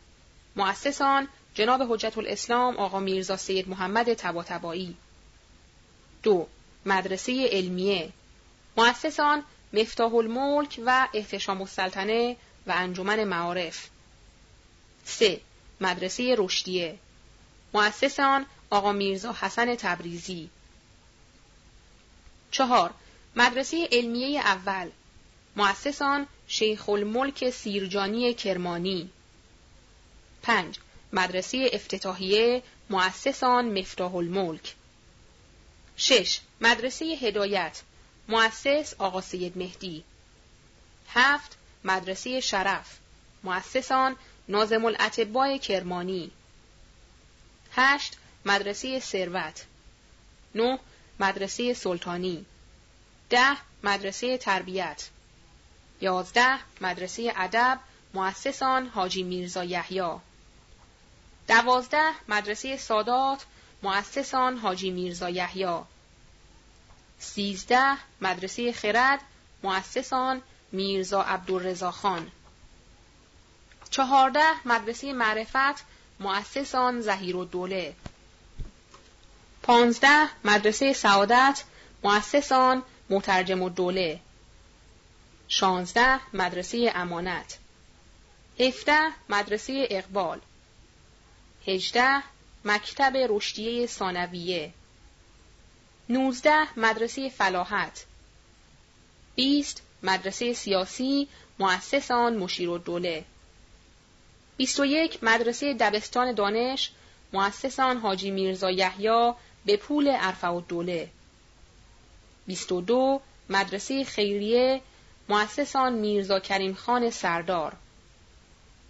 23 مدرسه مدیریه. 24 مدرسه قوامیه. 25 مدرسه تمدن. 26 مدرسه شرافت.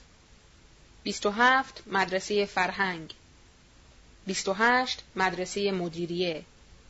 29 مدرسه ایمانیه. 30 مدرسه نظامیه. 31 مدرسه قزاقخانه.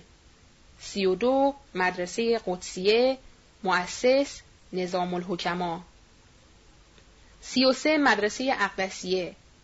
34 مدرسه همایون. 35 مدرسه افتخاریه. 36 مدرسه اعتزادیه. 37 مدرسه الیانوس.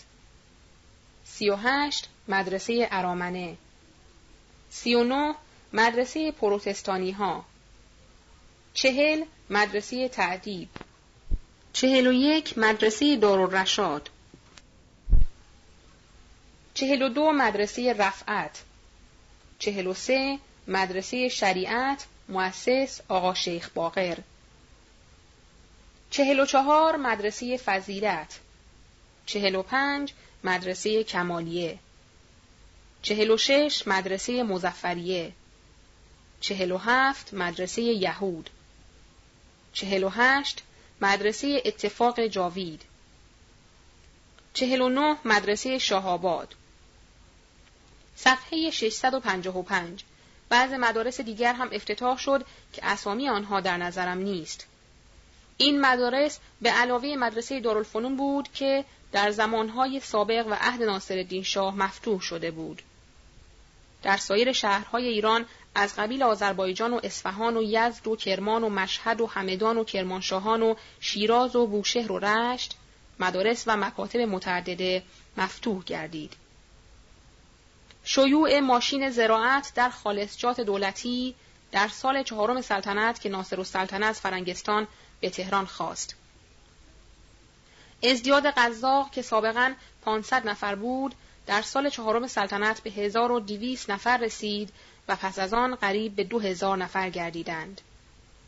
تأسیس راه شوسه از رشت به تهران در سال سوم سلطنت شروع به سنگ فرش و تستیح معابر تهران در سال سوم سلطنت کاوش شهر شوش که امتیازش به فرانسه ها داده شده که هرچه پیدا شود به دولت ایران هم بهره بدهد. آزادی روزنامه به یک اندازه در ایران در سال پنجم سلطنت. شیوع تلمبه های بخاری در سال ششم سلطنت که از چاه آب جاری آب بالا آورند.